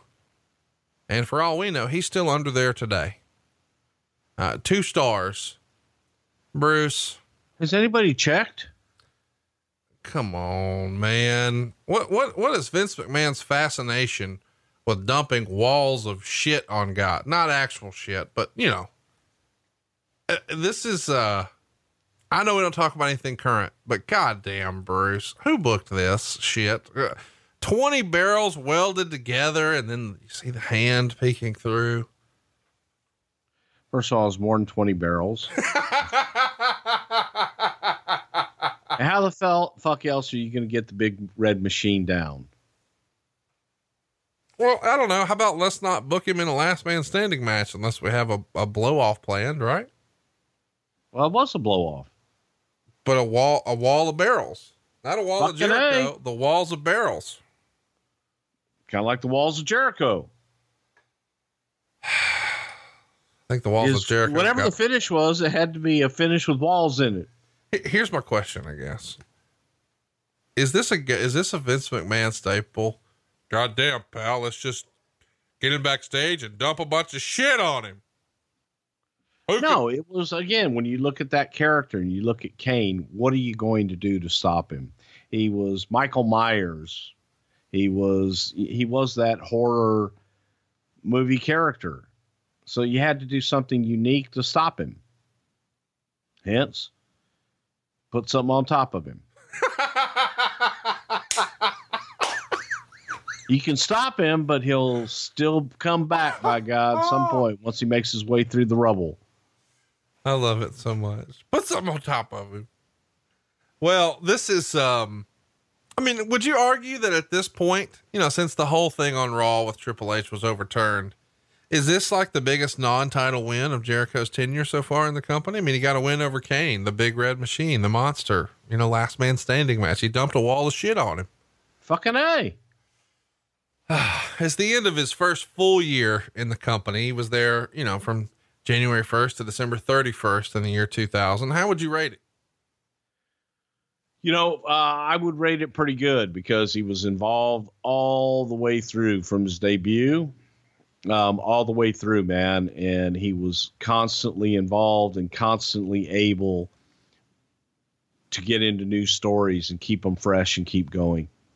Talk to me a little bit about, you know, Kane and Jericho and, and, and their behind the scenes relationship because they've, I mean, Glenn Jacobs Kane has a reputation for being one of the nicest guys ever. He's the fucking mayor, for God's sake. A really salt of the earth dude. And Jericho probably needed this win in a big way. Can you tell us anything about their relationship? I think that they had a pretty good re- uh, relationship out of the ring. I believe that there was a lot of mutual respect there and probably even a friendship, but they, they got along well. And it was, uh, yeah, I don't think there's any animosity there whatsoever. I think that it was both guys trying to do the best with what they were given. And man, Chris is given something he can sink his teeth into here in 2001. The Royal Rumble 2001 was a big show. Uh, and of course, Jericho's coming off a big win on pay per view over the Big Red Machine. And he's programmed with one of his very best friends, Chris Benoit. And Chris Benoit is the Intercontinental Champion. So the Intercontinental title is going to be on the line here. And it's in a ladder match and they get plenty of time 18 minutes and 44 seconds. Meltzer would say, started with a lot of good mat wrestling before any ladder involvement. Benoit at one point whipped Jericho into a ladder in a spot that couldn't have been better executed. Jericho nailed Benoit with a hard chair shot to the head as he was coming through the ropes with a tope. These guys are pulling out all the stops, including a missile drop kick uh, into the ladder, into Benoit's face just unbelievable stuff, including Benoit missing a diving headbutt off the top of the ladder. Uh, the finish is, is pretty crazy. Benoit's climbing, and this time Jericho shoves the ladder, and Benoit goes over the top, and that gives Jericho enough time to climb the ladder and get the belt. Four and three quarter stars at a time when Meltzer was not passing out star ratings very easily. Unanimously received as probably the best match Jericho's had in the company up to this point. And I realized that anytime there's a ladder match in the WWF post WrestleMania 10, it's just almost impossible to compare. And I know that the, the TLCs really took it to another level, but just a traditional ladder match, no matter what, you're battling for second place. This is probably as good of a candidate for second place ever, though, is it not? Yeah, but first of all, fuck Dave Meltzer and his fucking stars this was a great match, and the reason it was so good was it was two guys that were looking to take a ladder match that had certain expectations in it and be able to create something that was different and unique to them. Do things that hadn't been done before in ladder matches and create moments that made sense where like the the damn walls of Jericho on the top of the ladder onto Benoit those were the type of things that the ladder hadn't been used for up until this point. Had been used as a weapon in different ways. But Chris and Chris and Chris both went into it and their goal was to be different. Their goal was not to have the average ladder match. Not saying that ladder matches are average by any stretch of the imagination, but not to have the typical ladder match. They wanted to go out and be completely different than what anybody had seen before. That's why I think it was so damn good. Well, and there's a couple of moments here in the match that really are outstanding, including uh, a a walls of Jericho on top of the fucking ladder. Yeah. I mean, that's unbelievable when you really think about it. I mean, what a big moment that is. Nothing like that has ever been done before. And I guess we should also mention that somewhere in here, they're working over the different submission maneuvers and, you know, he, he tries the walls on top of the ladder. So when Benoit hooks the crossface, of course, Jericho's tapping like crazy, but that's not the way you win in this. You've got to climb the ladder. So if you're going to watch one match from Chris Jericho this week, uh, based on our show, if you're able to watch a Benoit match, this is the one to watch. Royal Rumble 2001. Let's get to the No Way Out pay per view. Chris is going to be defending the uh, Intercontinental title in a four way with a handful of his very best friends, Eddie Guerrero, Chris Benoit, and X Pac. They go 12 minutes and 18 seconds, and they start the match sort of teasing that Benoit and Guerrero are going to be joining forces. So, of course, they turn on each other. Um, Justin Credible is here to help out X Pac. It's okay. Three and a half stars. Probably a little challenging to put together a match with four different performers like this, but Jericho gets his hand raised 12 minutes, 18 seconds. What'd you think? Wait a minute. Jer- Jericho won another match. I thought we were destroying him. I thought we killed him. That was 2000. We're, we're, we're starting 2001 with a bang, baby. We got big plans, big plans.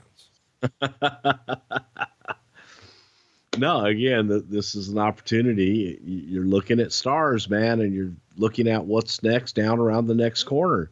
And Jericho always was that. That is the build, and now slowly but surely moving along, and it's just more in the build of Chris Jericho.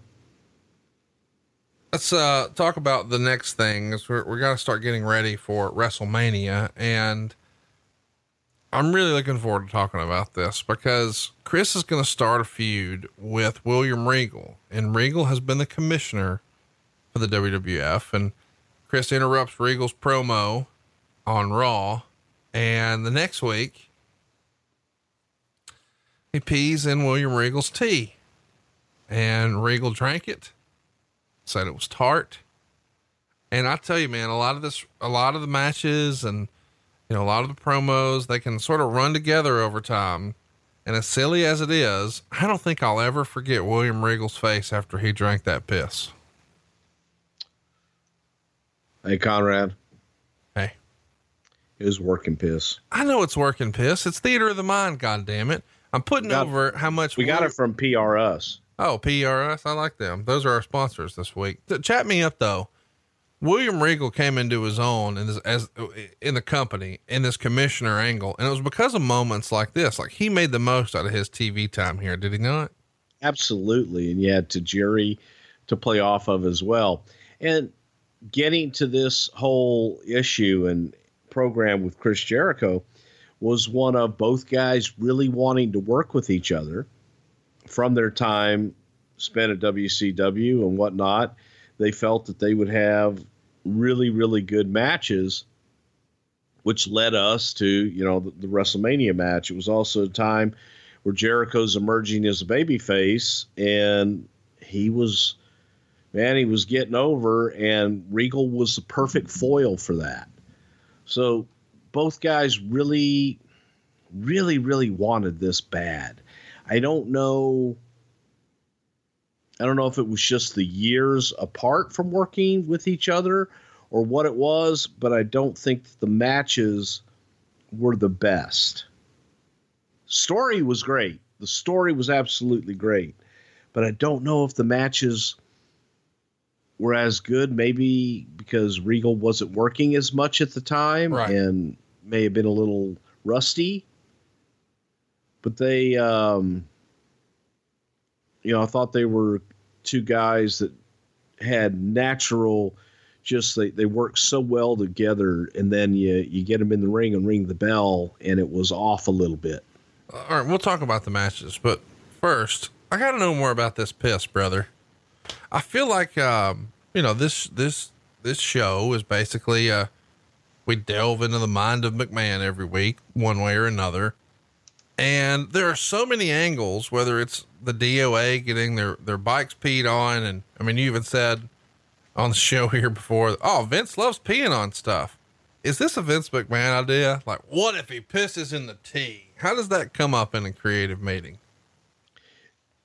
Actually during this time and, and i could be wrong and when i am i'm sure everyone will let me know but there was a i don't know if it was a subway or somewhere where they had the camera in the kitchen and a guy had like peed on somebody's food.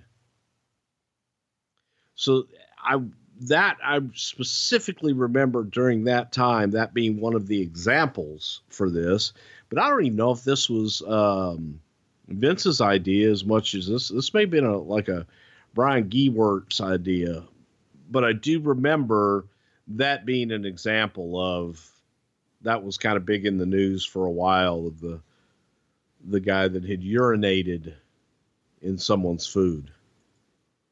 Well, it happens. No, no argument for me. It does indeed. And and on our way to WrestleMania, you guys have a March 26th Raw, uh, which I think we've covered here on the show before because of the uh, surprise ending. But Doink the Clown does a run in here and puts William Regal in the crab. And of course, Regal taps and Doink unmasks and it's Jericho. We saw a version of this happen in WCW with Dean Malenko dressing up as a luchador uh, to take on Chris Jericho. Who pitched uh, Jericho as Doink? That's fun stuff. I believe it was actually Jericho. I think it was Jericho's idea trying to replicate what he had done before. Plus, he looked like Doink. He made a good Doink. I would have liked to have had Jericho as Doink. I think that he and uh, Matt Borne would be two people that really could have made that character over the top. Did you ever pitch that? No, that would have been tremendous. Jericho. It really would have been. I mean, you think about it, and it's it's uh, something that Jericho can keep in his back pocket. You're welcome. Uh, well, I don't think he can do it now. He might be able to. You never know. Really? Hmm. Uh, Feels like you guys would own that. We do. Let's get to uh, WrestleMania 17. We know what's coming. Chris Jericho gets the big win over William Regal. He retains. Uh, the match is fine, of course. And Meltzer would say, in some ways, well wrestled by Regal, although Jericho had one of those matches where he was slightly off on things. Where it ended up disappointing is that it was just too short. Uh, Meltzer gave it two stars. Seven minutes with these guys. It does feel like maybe if they had a little longer, maybe they could have got their rhythm going a little bit. And, but you know, at a, at a big show like here's what's funny. You just said that this match was probably too short. And a minute ago, a match was eight minutes and he said it was too long. No, it was a Kane match that was like 17 minutes or something. No, like it was, it was like eight or nine. No, it wasn't. Yeah, it was. It certainly wasn't 17. Okay. You know what? You're right. It was Survivor Series and it was 12 minutes. Okay. Uh, a Kane match at 12 minutes and a William Regal match at 12 minutes or, or, at seven minutes are different things. Would you disagree? Yes. Okay. We'll just let uh, Kane go out there and do the Hurricane enchilada double cheese or whatever you With or without onions. Yeah. Um, the next night after WrestleMania 17, Chris is going to wrestle Angle and Regal in a handicap match. And Angle's got the ankle lock on Chris until Benoit runs in and makes the save. That sort of plants the seeds of a Jericho Benoit tag team match. Uh, but a few days later on SmackDown, uh, the Intercontinental title run for Jericho, well, that's over. Triple H beats his ass. Stephanie distracts the ref whenever Jericho has a pin. Triple H is tapping out to the walls, but there's no referee. Jericho puts Stephanie in the walls, but Triple H gets a chair that Regal brought out and hits him with it, then gives him the pedigree. And there you go. Triple H over Jericho for time number 273. Backlash happens April 29th, 2001. And I can't wait for you to talk about this. When we mentioned it in our William Regal episode, but this is a, yeah, a Duchess of Queensberry match. And I know what you're thinking. What the fuck is that? Well, we've got a, uh, a woman dressed up as the Duchess at ringside. And, well, do you want to take it from here? Well, it's the Duchess match. So the Duchess gets to make the rules as it goes along. And whatever the Duchess wants, the Duchess gets. Okay. So every time that Regal would get in a so difficult like, predicament, so that was Jer- the end of the round. So if Jericho has the walls of Jericho and Regal's tapping out, ding, ding, ding. Well, they could just rounds over, rounds over, doesn't count. Yeah, so they can announce that the uh, submissions aren't allowed under these rules, and then exactly. Regal can hit Jericho over the head with the Duchess's scepter and get disqualified. Well, that's okay but, because it was the Duchess's scepter. If he had used the Dutchers, scepter, that would have been bad. This is like out of an out of a fucking fever dream here. Who booked this shit? I booked this shit. This is really bad. Shame on you. Why? Because it sucked. No, it's good shit. It's entertaining. You're still talking about it. Well, because we have to. Well, we don't have to. Uh, Regal winds up with his face in Duchess's crotch, and uh, you know, it it sort of is what it is. Regal nails Jericho with three chair shots. He gets the pin. It's uh hard to follow because you know they're telling a story, but I guess it does the job. Twelve minutes here for these guys, one star. They have another match at the uh, UK pay per view Insurrextion on May fifth. And this is the Queen's Cup on the line here, which I guess is a spoof of the Stanley Cup. And this is a much better match between these guys. They get 14 minutes and 46 seconds. Jericho wins with the walls of Jericho, three and a quarter stars. The Queen's Cup. Where do you think that piece of memorabilia is? You think uh, Ben Brown's got that in the warehouse somewhere? Yeah, maybe with a knot in it somewhere. Judgment Day is uh, Benoit and Jericho in what is essentially a tag team gauntlet to become the number one contenders. Benoit winds up as the mystery partner of Jericho, and they had uh, a lot of wrestling here on this night. Benoit and Jericho would beat X Factor in five minutes and 16 seconds, and then they would beat uh, Edge and Christian in seven minutes and eight seconds. Who puts Benoit and Jericho together? Why is that a natural pairing, and why did it work so well? Really, really good matches here. pardon me, uh, Benoit and Jericho were friends, and you had done almost everything that you could do with the two of them against one another. Very similar styles, and they wanted to work together as a tag team, and it kind of shakes things up a little bit because now you have a new tag team with old characters. Uh, you know, old characters. They've been there a year, and already you're thinking it's old. But it was just a way to freshen it up and put a new uh, painted coat on it. Well, the next night, uh, everything changes. It's the May 21st Raw. Jericho and Benoit are in the main event against Steve Austin and Triple H. The World Tag Team titles are on the line, and Jericho and Benoit get the win. This is a tremendous match, but their win is not really what people remember. This is the match where Triple H famously tore his quad for the first time. Jericho has Austin in the walls of Jericho. And when Triple H hit him from behind, he planted his leg wrong and tore his quad. He finishes the match and is even taking the walls of Jericho on the announce table with a torn fucking quad. And the finish comes when Triple H misses a sledgehammer shot on Jericho and hits Austin, which allowed Jericho to score the pin. Really good match. I mean, probably the best main event match on Raw in a long, long time. But that's not the story. What a fucking horrific injury for Triple H here. Well, I don't know how many people out there have ever torn a quad, but basically, when you tear your quad, the ability to walk uh, on both legs is immediately stricken from you. So he had torn his quad and really only had one leg and continued the match. So for everybody, all the naysayers and what have you of Triple H, um, unbelievable accomplishment. And as you just said, he took the walls of Jericho with torn quad on the table after he should have been down and he should have been carried out on a stretcher.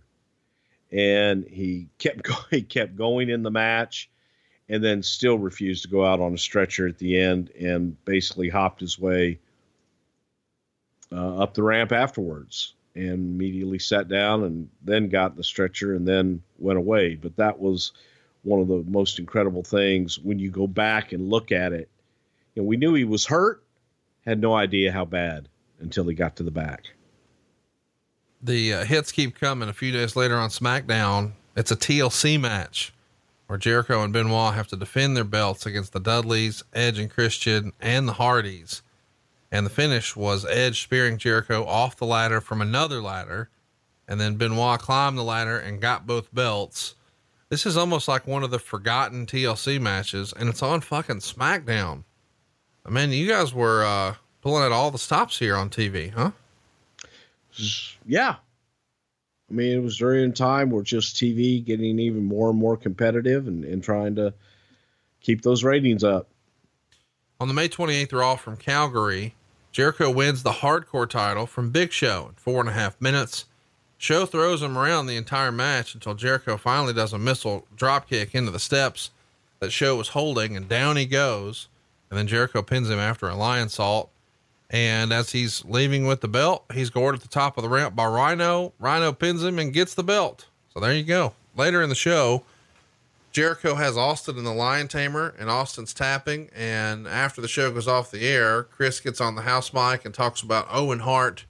Pretty special moment here for Jericho in front of his Canadian audience and getting a moment to work with uh, Steve Austin and in the big main event, and then sort of pay tribute to Owen. Had to be a um, a tough time. I mean, we're just a couple of years removed from losing Owen, and uh, in Calgary, that had to be well received. Yeah, absolutely. And Jericho's, you know, he's he's from Winnipeg, or but he's you idiot. What? No, he's that's his gimmick. Winnipeg, you idiot. Oh, you're an idiot. Why gotta keep calling me an idiot? Okay. Okay. Moving on. Uh, the June 4th Raw, Austin beats Jericho to retain the title. Uh, Foley and Hebner are the referees, and the finish would see Hebner um, take a bump, and then Regal attacks Foley. And while all this is going on, of course, Austin's tapping out to the walls of Jericho, and then Foley accidentally hits Jericho with a chair, and Jericho's thrown in, but kicks out, but then Austin hits the stunner, and that's the pin. And it's been written that, well, Meltzer says the reason the King of the Ring match was changed from Austin versus Jericho to a three way was because of the feeling it made the match more intriguing. There is a working idea for Austin to cost them the tag titles, but they'll be after him together, going for revenge. But that psychology pretty well makes Austin the face. And if they don't win, totally makes them both come across as mid card. And even if they do win, it can, if done correctly, come across as them backdooring. So and this comes from Meltzer sitting in on the creative meeting and knowing all of this is fact. Well, help me understand. We're, talking about King of the Ring. Originally, it was supposed to be one on one. Now it is a three way, and the world title is going to be on the line. Originally, according to who? Meltzer? Okay. Well, I'm just saying, based on the storyline. I mean, we've seen multiple times where it's Austin and and Jericho, like on TV yes, to build to get to the three way, but yes, it was a story. but, but no, hang on. That again, the story was to get to the three way. The story was to build to that. You do Austin Jericho first, and then you get Benoit into it. It's it's not that difficult, and, and because you do that, oh, that's where they were originally going to go. He doesn't know fuck all. Okay, you ain't got to get hot about it. No, I do get hot about it because people actually read his shit as if it's fact, and it's fucking fiction and speculation. I feel like you're more always has been, always will be, and uh, he's never sat in on one fucking goddamn decision making meeting in his fucking life.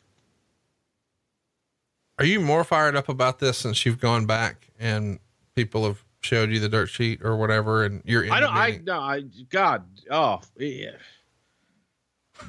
what's what's wrong? Take a fucking pill. Is it five o'clock? Where's your alarm? Hit, hit, let's get some meds in you, buddy. It's gonna be okay.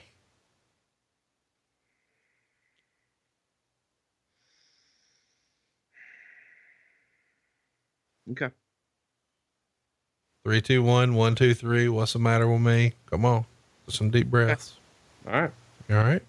Yeah. I love it when you get fired up.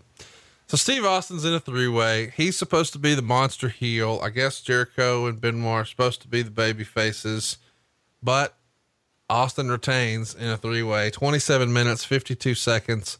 Certainly the biggest match of, of Jericho's run in the company so far. I mean, you're working with the biggest star in the business. It's for the title three and three quarter stars. Booker T is going to show up out of the crowd and uh, put Austin through a table. And Booker gets excited, maybe throws him a little bit too far.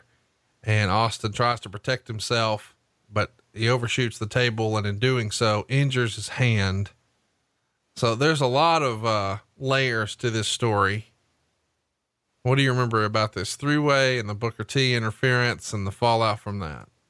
Well, it was originally supposed to be Goldberg. Everybody knows that because I'm because oh, fuck, I hate his guts. Bruce, take your pills. God damn, I was right on time with that.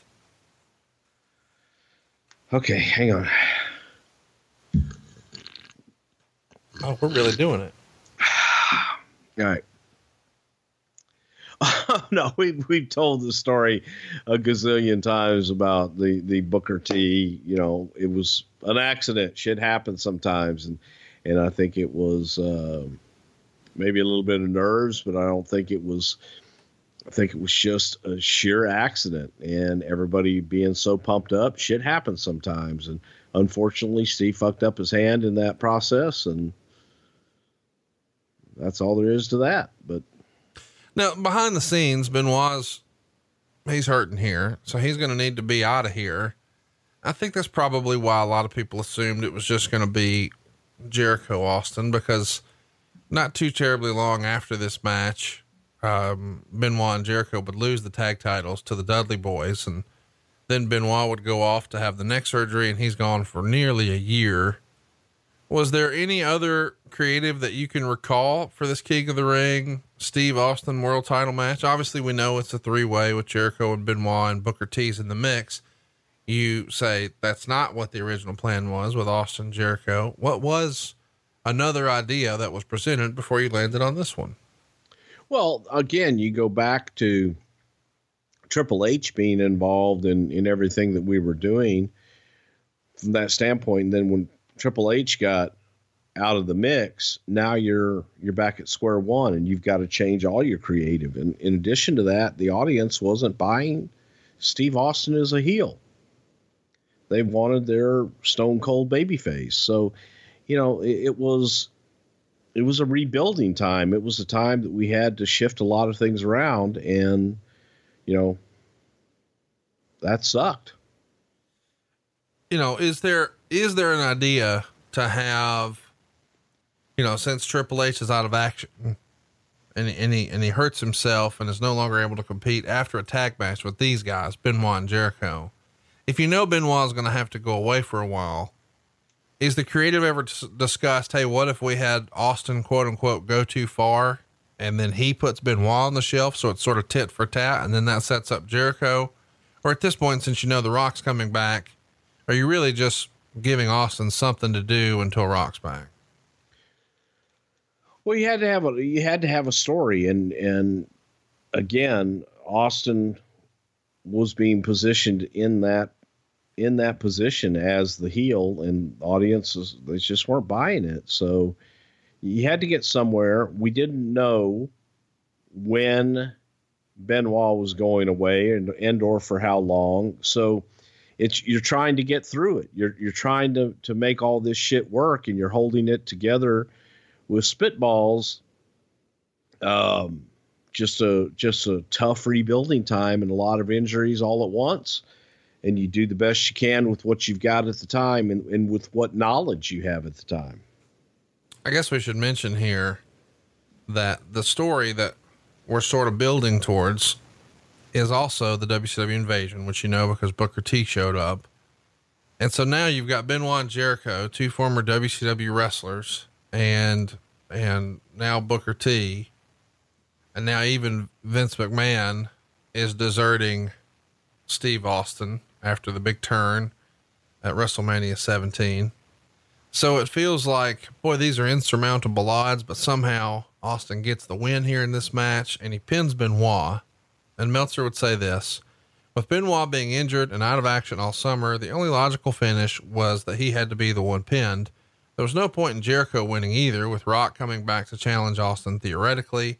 A lot of people were mad because the same guys who never win the big ones didn't again after a false start of a push, but the problem wasn't the match. It was the decision to do a three way and everything that was done on television after that decision was made.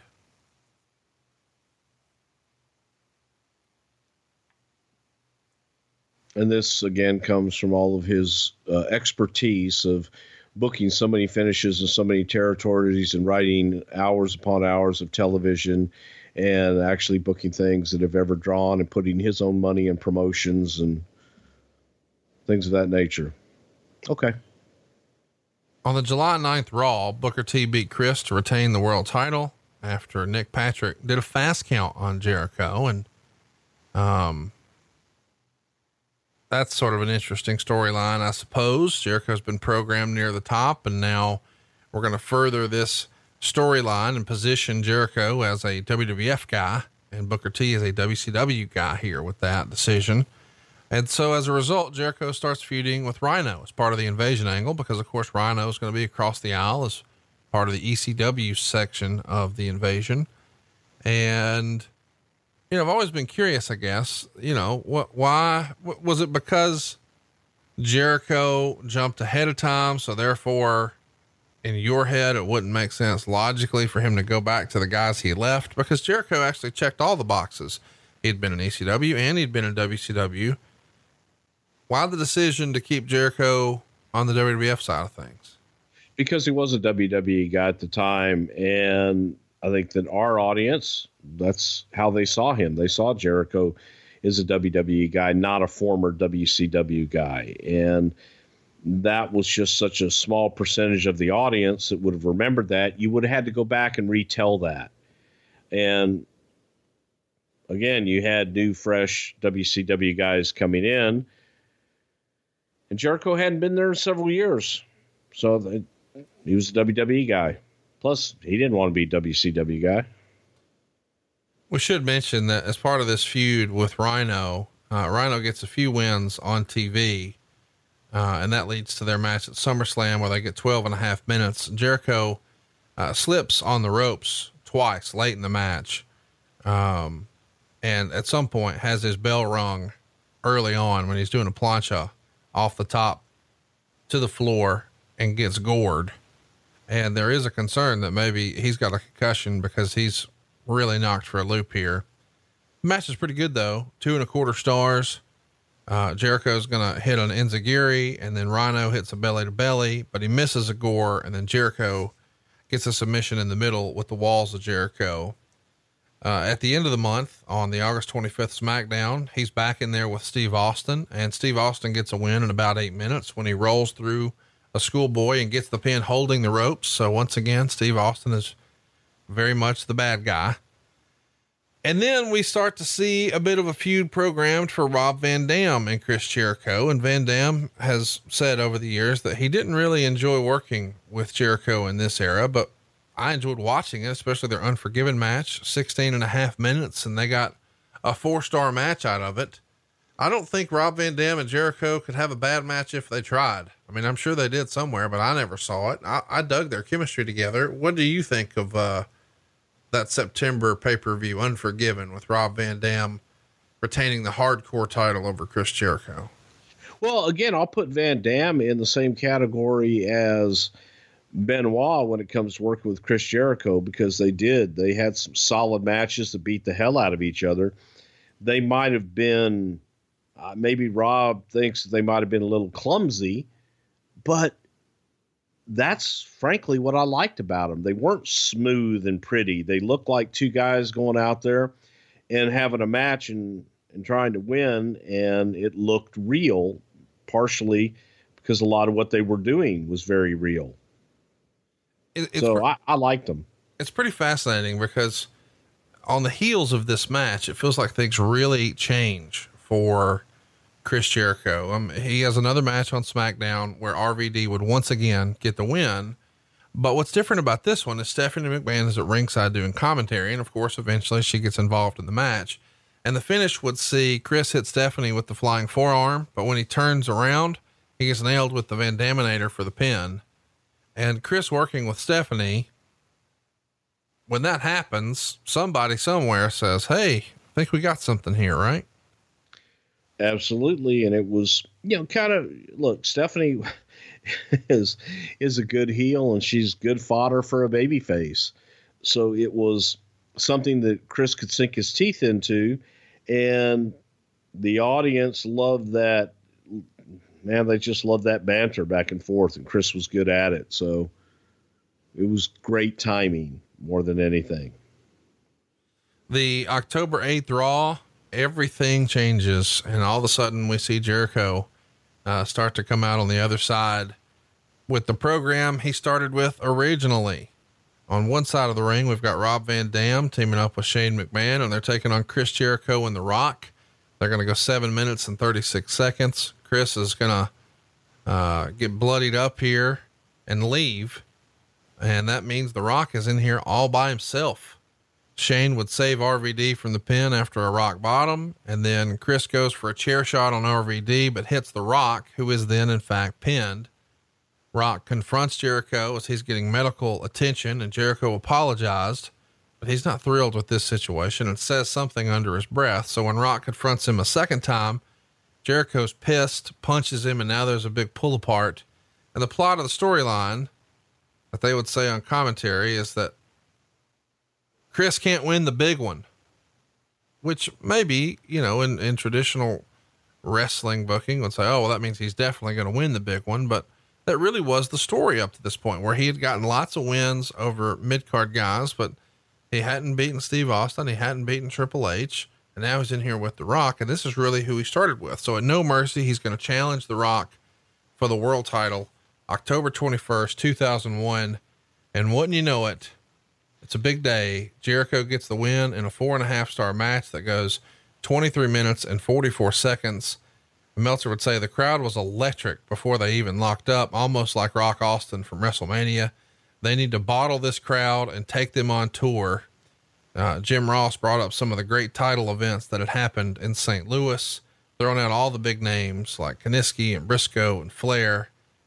And this is a barn burner of a match. And if you're going to watch one Chris Jericho match this week in honor of this show, and for whatever reason you don't want to watch the Benoit match, I get that. No Mercy 2001, his match with The Rock here. Fucking badass match, man. It really was. And, and it did to a lot of people that sentiment of Jer. And I think that the sentiment sometimes was that Jericho didn't belong in the big ones. Right. You know, not, not just that he couldn't win them, he, he didn't belong. And Chris Jericho on this night proved that not only did he belong, but he could be the measuring stick for everybody else. Not only is uh, he the measuring stick for everybody else in the locker room now because he's having really good matches with a lot of talent, but he's wanting to uh, sort of spike the football a little bit. And he does an interview where he rips Eric Bischoff on the website saying, I want to dedicate the win to Bischoff and shove it up his ass because he said I could never do it. Uh, and, he sort of, uh, tempered that remark saying he didn't mean it maliciously, even though it came out that way. And then Bischoff winds up responding in a onewrestling.com interview and explaining why he nixed the Goldberg Jericho program, saying, as I recall, Kevin Nash convinced Goldberg that he shouldn't work with Jericho because he was too small. And Bischoff said he thought it would be difficult to keep Jericho if he nixed the program, but he did and believes it was the right decision because neither Goldberg nor Jericho were ready for it. And uh, if you recall on WCW TV, they built up the angle and then decided not to do it. And uh, yeah, what do you think about you know the the decision by Jericho to sort of dedicate the win to Eric Bischoff? Oh, I love it. I mean, I think that it's it's one of those things to take the naysayers and what have you that you go through in your career, and we've all got them telling you why you can't do certain things. And, and it is nice when you achieve something of that level that we're competitors and you kind of want to say, okay, you said I couldn't do this and I did. So I think that's Chris's pride and, and standing up and saying you didn't believe in me, but somebody else did. And I, and I did it. So I don't have a problem with that. The next night on Raw, this is good creative here. Jericho gives Rock the nameplate from the WCW belt as a present. And The Rock then gives Jericho a chair saying he's going to need it in a rematch. But wouldn't you know it? These enemies become friends and partners when they tag team up to beat the Dudleys to win the tag titles in about eight minutes. And the finish would see Rock about to get 3D'd when Jericho would save him. And then Rock pins Devon with the rock bottom. After the match, Rock grabs both of the tag belts and the WCW belt, gives Jericho the tag belt, and does a tease before giving him the world title as well. And the next week on SmackDown, Test and Booker win the tag titles from Jericho and Rock after Jericho accidentally hit Rock with a missile dropkick and Test pinned the Rock after the big kick. Of course, there's a big argument after the match, and that results in Jericho attacking him, but gets a rock bottom for his trouble. And that gets us to uh, the uh, the big rematch on the November 5th Raw. But on the way there, there's another UK pay per view where Jericho gets a win over Kurt Angle. Very good match, but not one that a lot of us saw over here. Uh, 15 minutes is what they give The Rock and Jericho on this Raw, which is a, a pretty good match. Uh, the finish would see Jericho put on the walls of Jericho, but Rock makes the ropes, and then he catches him with an inside cradle for the pin. So not your typical we hit the big finish move, but a real wrestling finish, which I kind of dig it. But Jericho did not. He goes fucking crazy and hits Rock with a belt and a couple of chair shots. And that sets up the Survivor Series pay per view, which we've covered before. It's sort of the blow off of the Invasion pay per view. Chris is in the main event, which is Team WWF versus Team Alliance. And uh, Chris would eliminate RVD in the match, and then he himself is eliminated by Austin. Uh, a few days later on SmackDown, Jericho is with the Dudleys, and um, they're going to get a win over The Rock and RVD. And not too long after this is when we hear the announcement, and this is the the thing we've been leading to the entire show. Chris is going to be in a four man tournament to crown the first undisputed champion at the Vengeance pay per view. So the concept, as you recall, is when WCW comes in, they're bringing in their world champion, Booker T. So we've got two world titles sort of floating around here. But now that the invasion is effectively done at the end of Survivor Series, we don't need two world titles. Let's have one undisputed champion. And the four guys, of course, are going to be The Rock, Steve Austin, Kurt Angle, and Chris Jericho. We should remind you Triple H is on the shelf and hurt at this point. So is Chris Benoit. Bruce, was anybody else considered to be in this four man tournament or, or why? I mean, obviously, we understand Austin and Rock, no questions asked. What's the thought process with adding Benoit and Angle here? If, uh, and, and was anybody else considered? Well, I think that when we got to this point, it was the point of, all right, I think it's a little confusing with the two different world championships, if you will and the need and desire to get to one championship. That was that was really the intent, but again, had we had healthy Triple H and had a few more players, that I don't know that things wouldn't have been a little bit different at that time. So it was looking at really shaking things up and utilizing the talent that we had, but also trying to be as unpredictable as we possibly could as well. Let me ask, you know, and uh, this is a weird question to ask, but let's pretend for a minute, hypothetically, Triple H does not tear his quad. Let's pretend hypothetically, Chris Benoit does not need neck surgery. Is it still these same four guys? Or if you have Benoit and Triple H, does this tournament look a little different? I think it would look a, a, whole lot different if we had all those guys that were healthy and, and able to go. Would you have yes. started with eight men, or would you have used four? And if it's four, would would Triple H have been in this spot and maybe Jericho not? I don't I don't know that we would have even been in the spot of unifying the championships at that point. You know, had there's so many ifs to that that that one's hard to answer because the whole summer, the whole everything would have been different. Well, so the idea being, you know, if we if we have all those performers, maybe we can justify having two world titles. But with this sort of uh, shallow pool at the top, maybe we only can support one. Yeah, and maybe we wouldn't have had the invasion be the way that it was. So there were a lot of a lot of outside obstacles that would have made all of that look a whole lot different. Gotcha. Well, let's get to the show. Uh, this is why we're here. The Vengeance pay per view. Uh, on the way here, I guess we should mention that uh, the December 3rd Raw, we saw Austin pin Chris with a stunner. And a few days later on SmackDown, Rock and Austin would team up to beat Jericho and Angle. Rock uses a sharpshooter on Jericho, and that's your finish. Uh, and after the match, Angle would give Chris an angle slam. So everybody's piling on poor Chris Jericho, but don't cry for him. He's going to uh, win the WCW World Title, pinning The Rock in 19 minutes and five seconds. Huge win, biggest night of his career. It's a four star match. Uh, Vince is going to be involved here. There's a distracted referee, lots of shenanigans. Uh, but Jericho hits a low blow and pins The Rock with his own rock bottom finisher. How about that? There you go. R- right after that match, wouldn't you know it? Jericho's going to win the WWF World Title from Steve Austin and combine both melts, both belts, easy for me to say, in 12 minutes and 33 seconds. Three and a quarter stars. Uh, again, some more interference, another ref bump. Uh, Jericho doing a low blow and uh, a mistimed stunner. Austin's going down late. Vince comes out with Nick Patrick, but before he can make the count, Flair comes out and decks Nick Patrick and Vince punches Flair and posts him and takes him out. And then Austin uses a low blow and a Boston crab. Of course, Jericho's tapping like crazy, but there's no referee to see it. Booker T runs out of the crowd, hits Austin with one of the belts. And while Vince throws Hebner in the ring to make the count, there's your finish. Three and a quarter stars. And Meltzer would say that the uh, finish live was flat. And I got to say, of the two matches, I did think the Rock match was better than the Austin match. What'd you think of the creative with all these moving parts in the last match with Austin?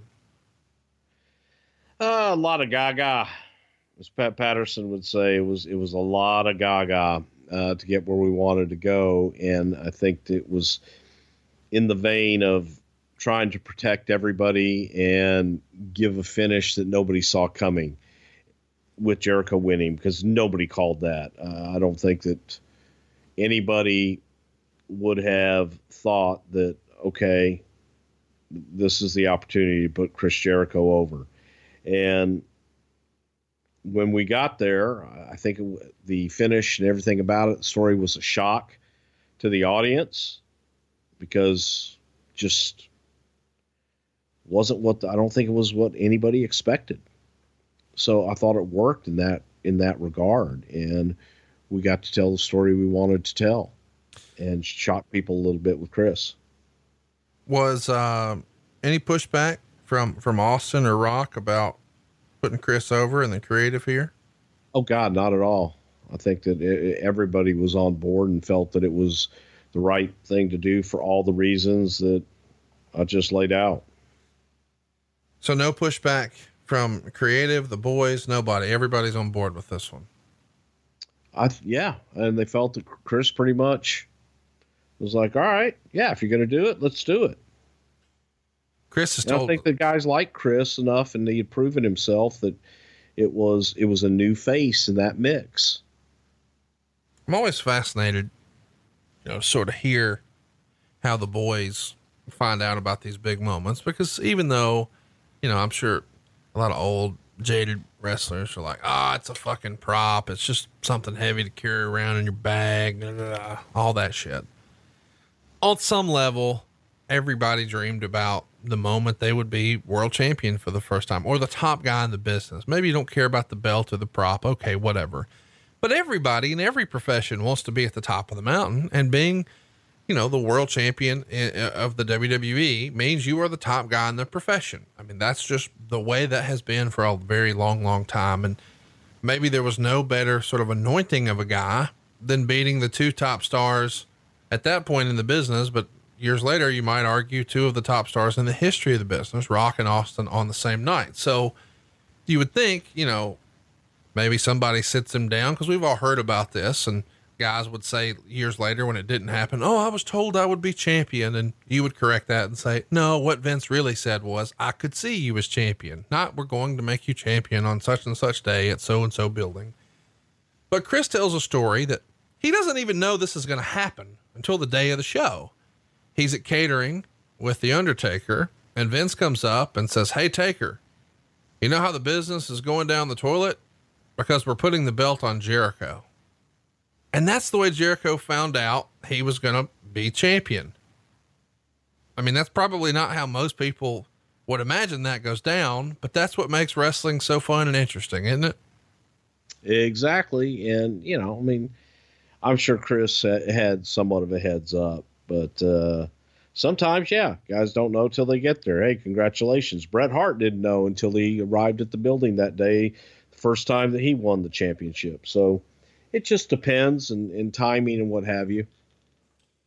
Jericho says when he came back through the curtain that night, everyone was gone because when you're on last, everybody wants to leave um, to beat the traffic. And uh, he sat there by himself and then drove himself to the hotel, and room service had stopped.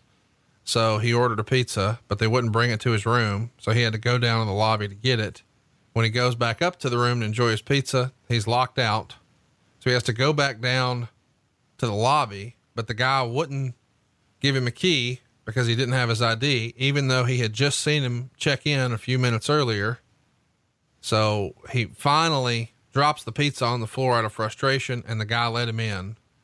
So he, uh, spent the night, his first night as undisputed champion, eating cold, fuzzy pizza at a Ramada Inn somewhere in Anaheim, California.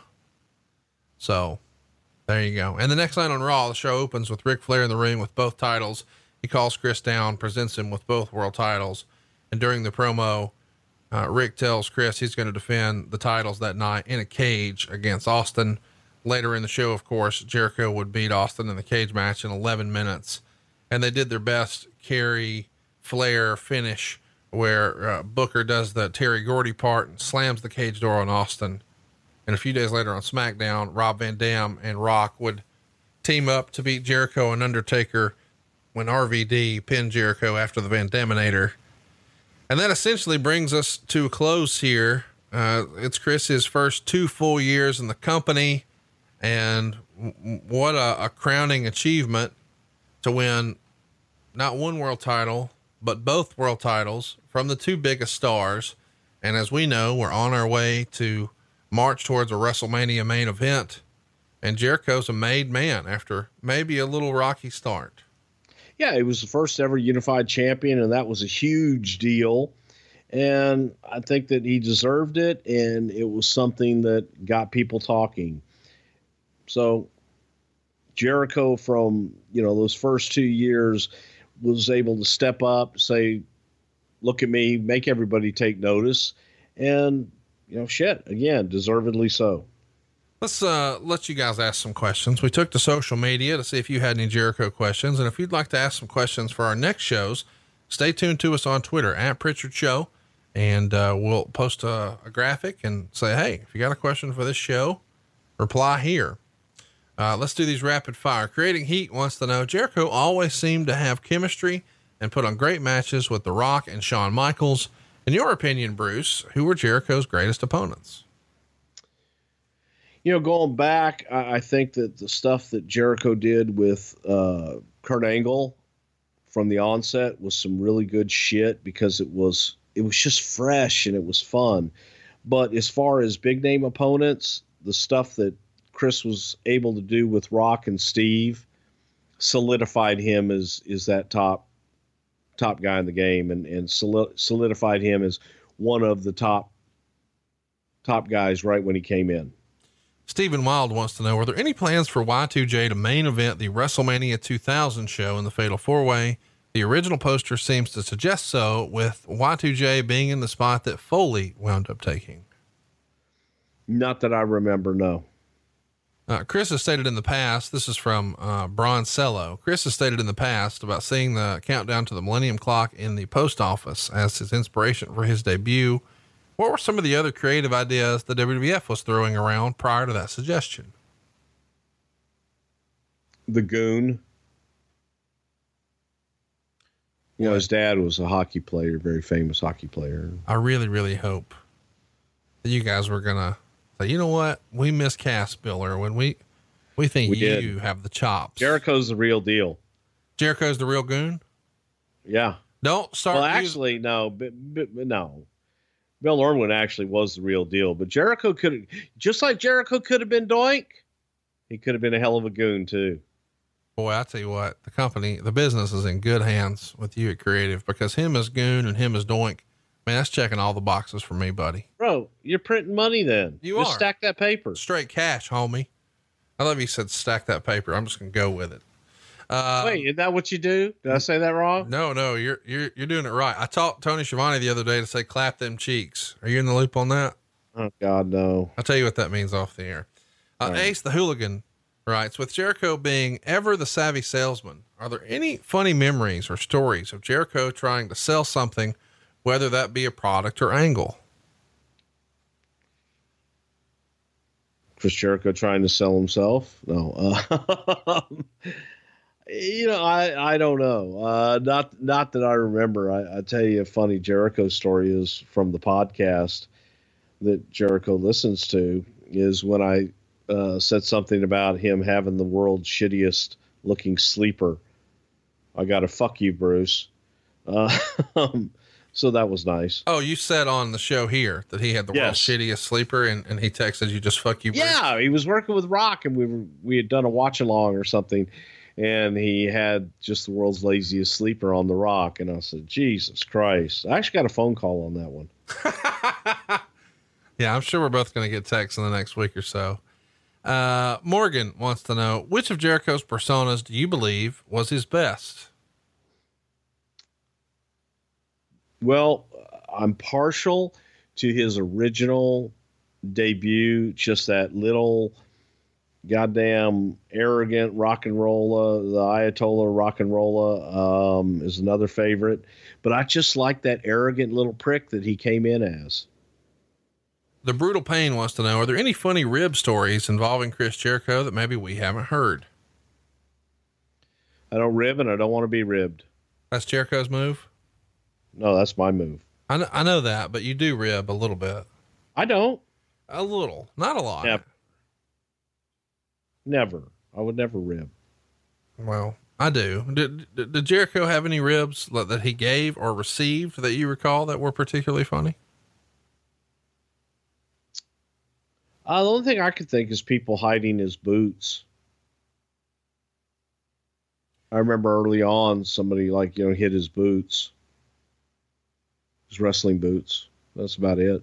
Who did uh, Jericho travel with? Uh, either by himself or with the Canadians, like Edge, Christian, Benoit, those guys. Shockin' Hawkin writes, Where does Jericho rank in the all time Canadian wrestlers Bruce has worked with? And if he's top four, who else is in Bruce Prichard's Mount Rushmore of Canadian only wrestlers? It's a good Is question. Is there room for? Well, see, that's a trick question because one of my all-time favorites was is Don Jardine, who is is Canadian, but no one would ever know it because he was a spoiler and he came from parts unknown, which technically is Canada. Um, and you go through you go through people like Killer Kowalski and Edouard Carpentier. That, that's a tough one. no, you're I'm putting sure- Bret Hart on there. Come on. I'll put Bret on there. Uh, of, of current of current wrestlers, I would put Bret on there. I would put Owen on there. I would probably put Jericho on there. Um, I mean, you know, I know it's not popular, but is Benoit You know the who- fourth spot? who? It's hard to memorialize Benoit, but is he the fourth spot?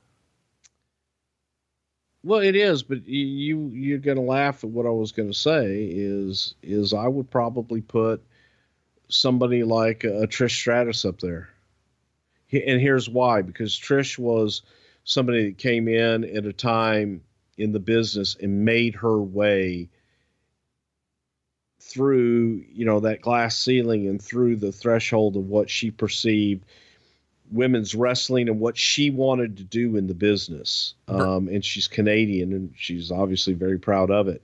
But I, I say Trish because Trish broke a lot of a lot of stereotypical molds.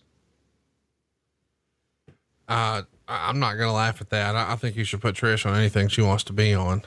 Uh, Slobber Wrestling writes, How do you think Jericho's career would have been different had he come to the WWF after the sale of WCW in 2001, as opposed to coming in on his own in 1999? Great question, Slobber Wrestling. Well, it depends on if he would have gotten some high dollar contract. Uh, I don't know that he would have come in. So he wouldn't have even been in the mix. So that there's a lot of what ifs there, but I think Jericho definitely would have been one of those that would have risen to the occasion like Booker T did.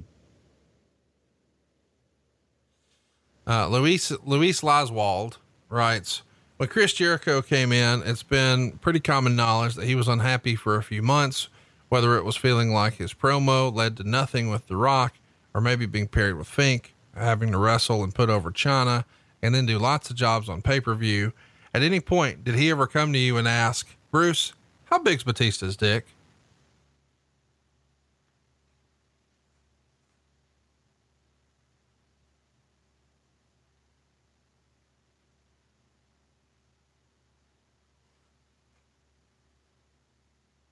Big T 9410 writes, Y2J became undisputed champion, and so did every other prominent WWE character uh, Triple H, Hulk Hogan, Undertaker, Rock, except Austin.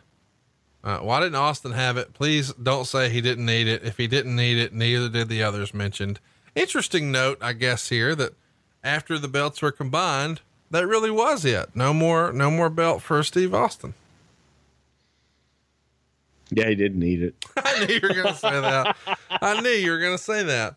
All right, we'll finish with a with a fun one here. David Meyer Photo wants to know uh, can you do break the walls down as if Jim Cornette was singing it or perhaps arguing with a builder?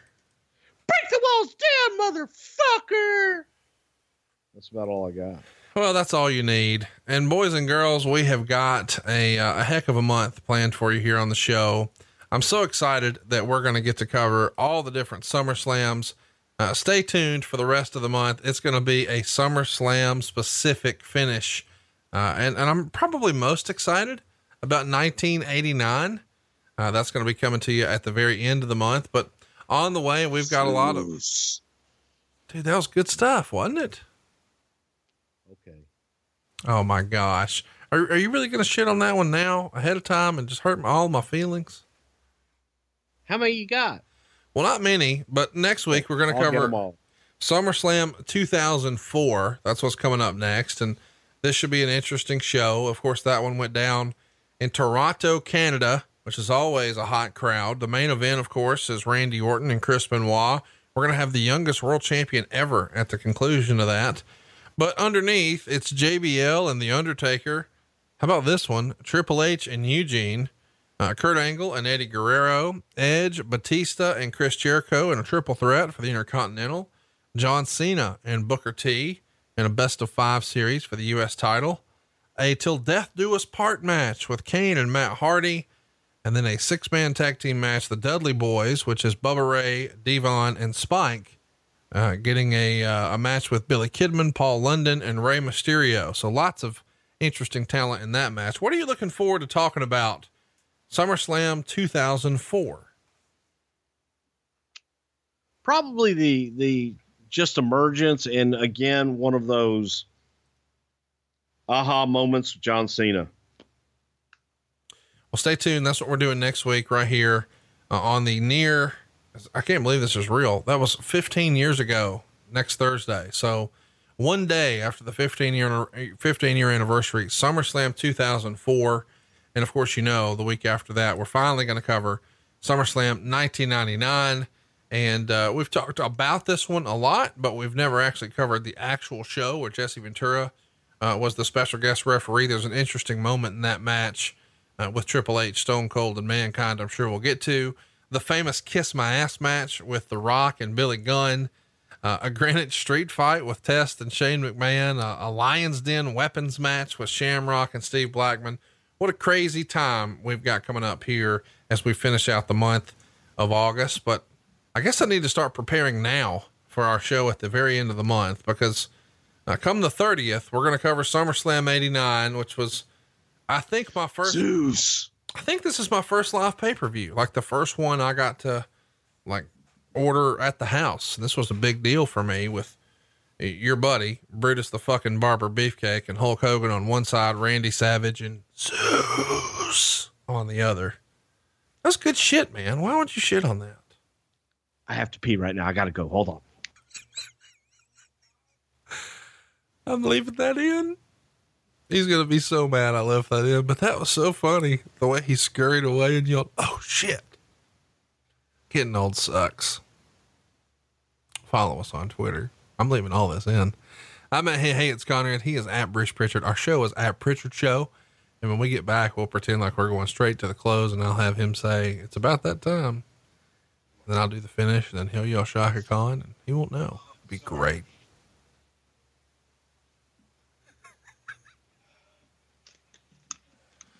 I'm so sorry. I, I about peed my pants. So stay tuned next week for more something to wrestle with.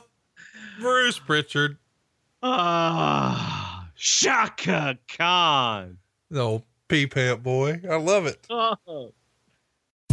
John brings his skewed sense of humor. Jeff brings tips to cut strokes off your next round. Together, it's those weekend golf guys. They'll pay a lot of money to PXG and Titleist and Callaway and on and on and on, right? How many yards do you think you're going to pick up with that extra driver? I think I can get an extra 5 to 10. What if I give you 15 to 20? you pay me more. Jeff Smith teaches on the sliding scale. Those weekend golf guys, the podcast, part of the Believe Network. Just search B L E A V on YouTube or wherever you listen.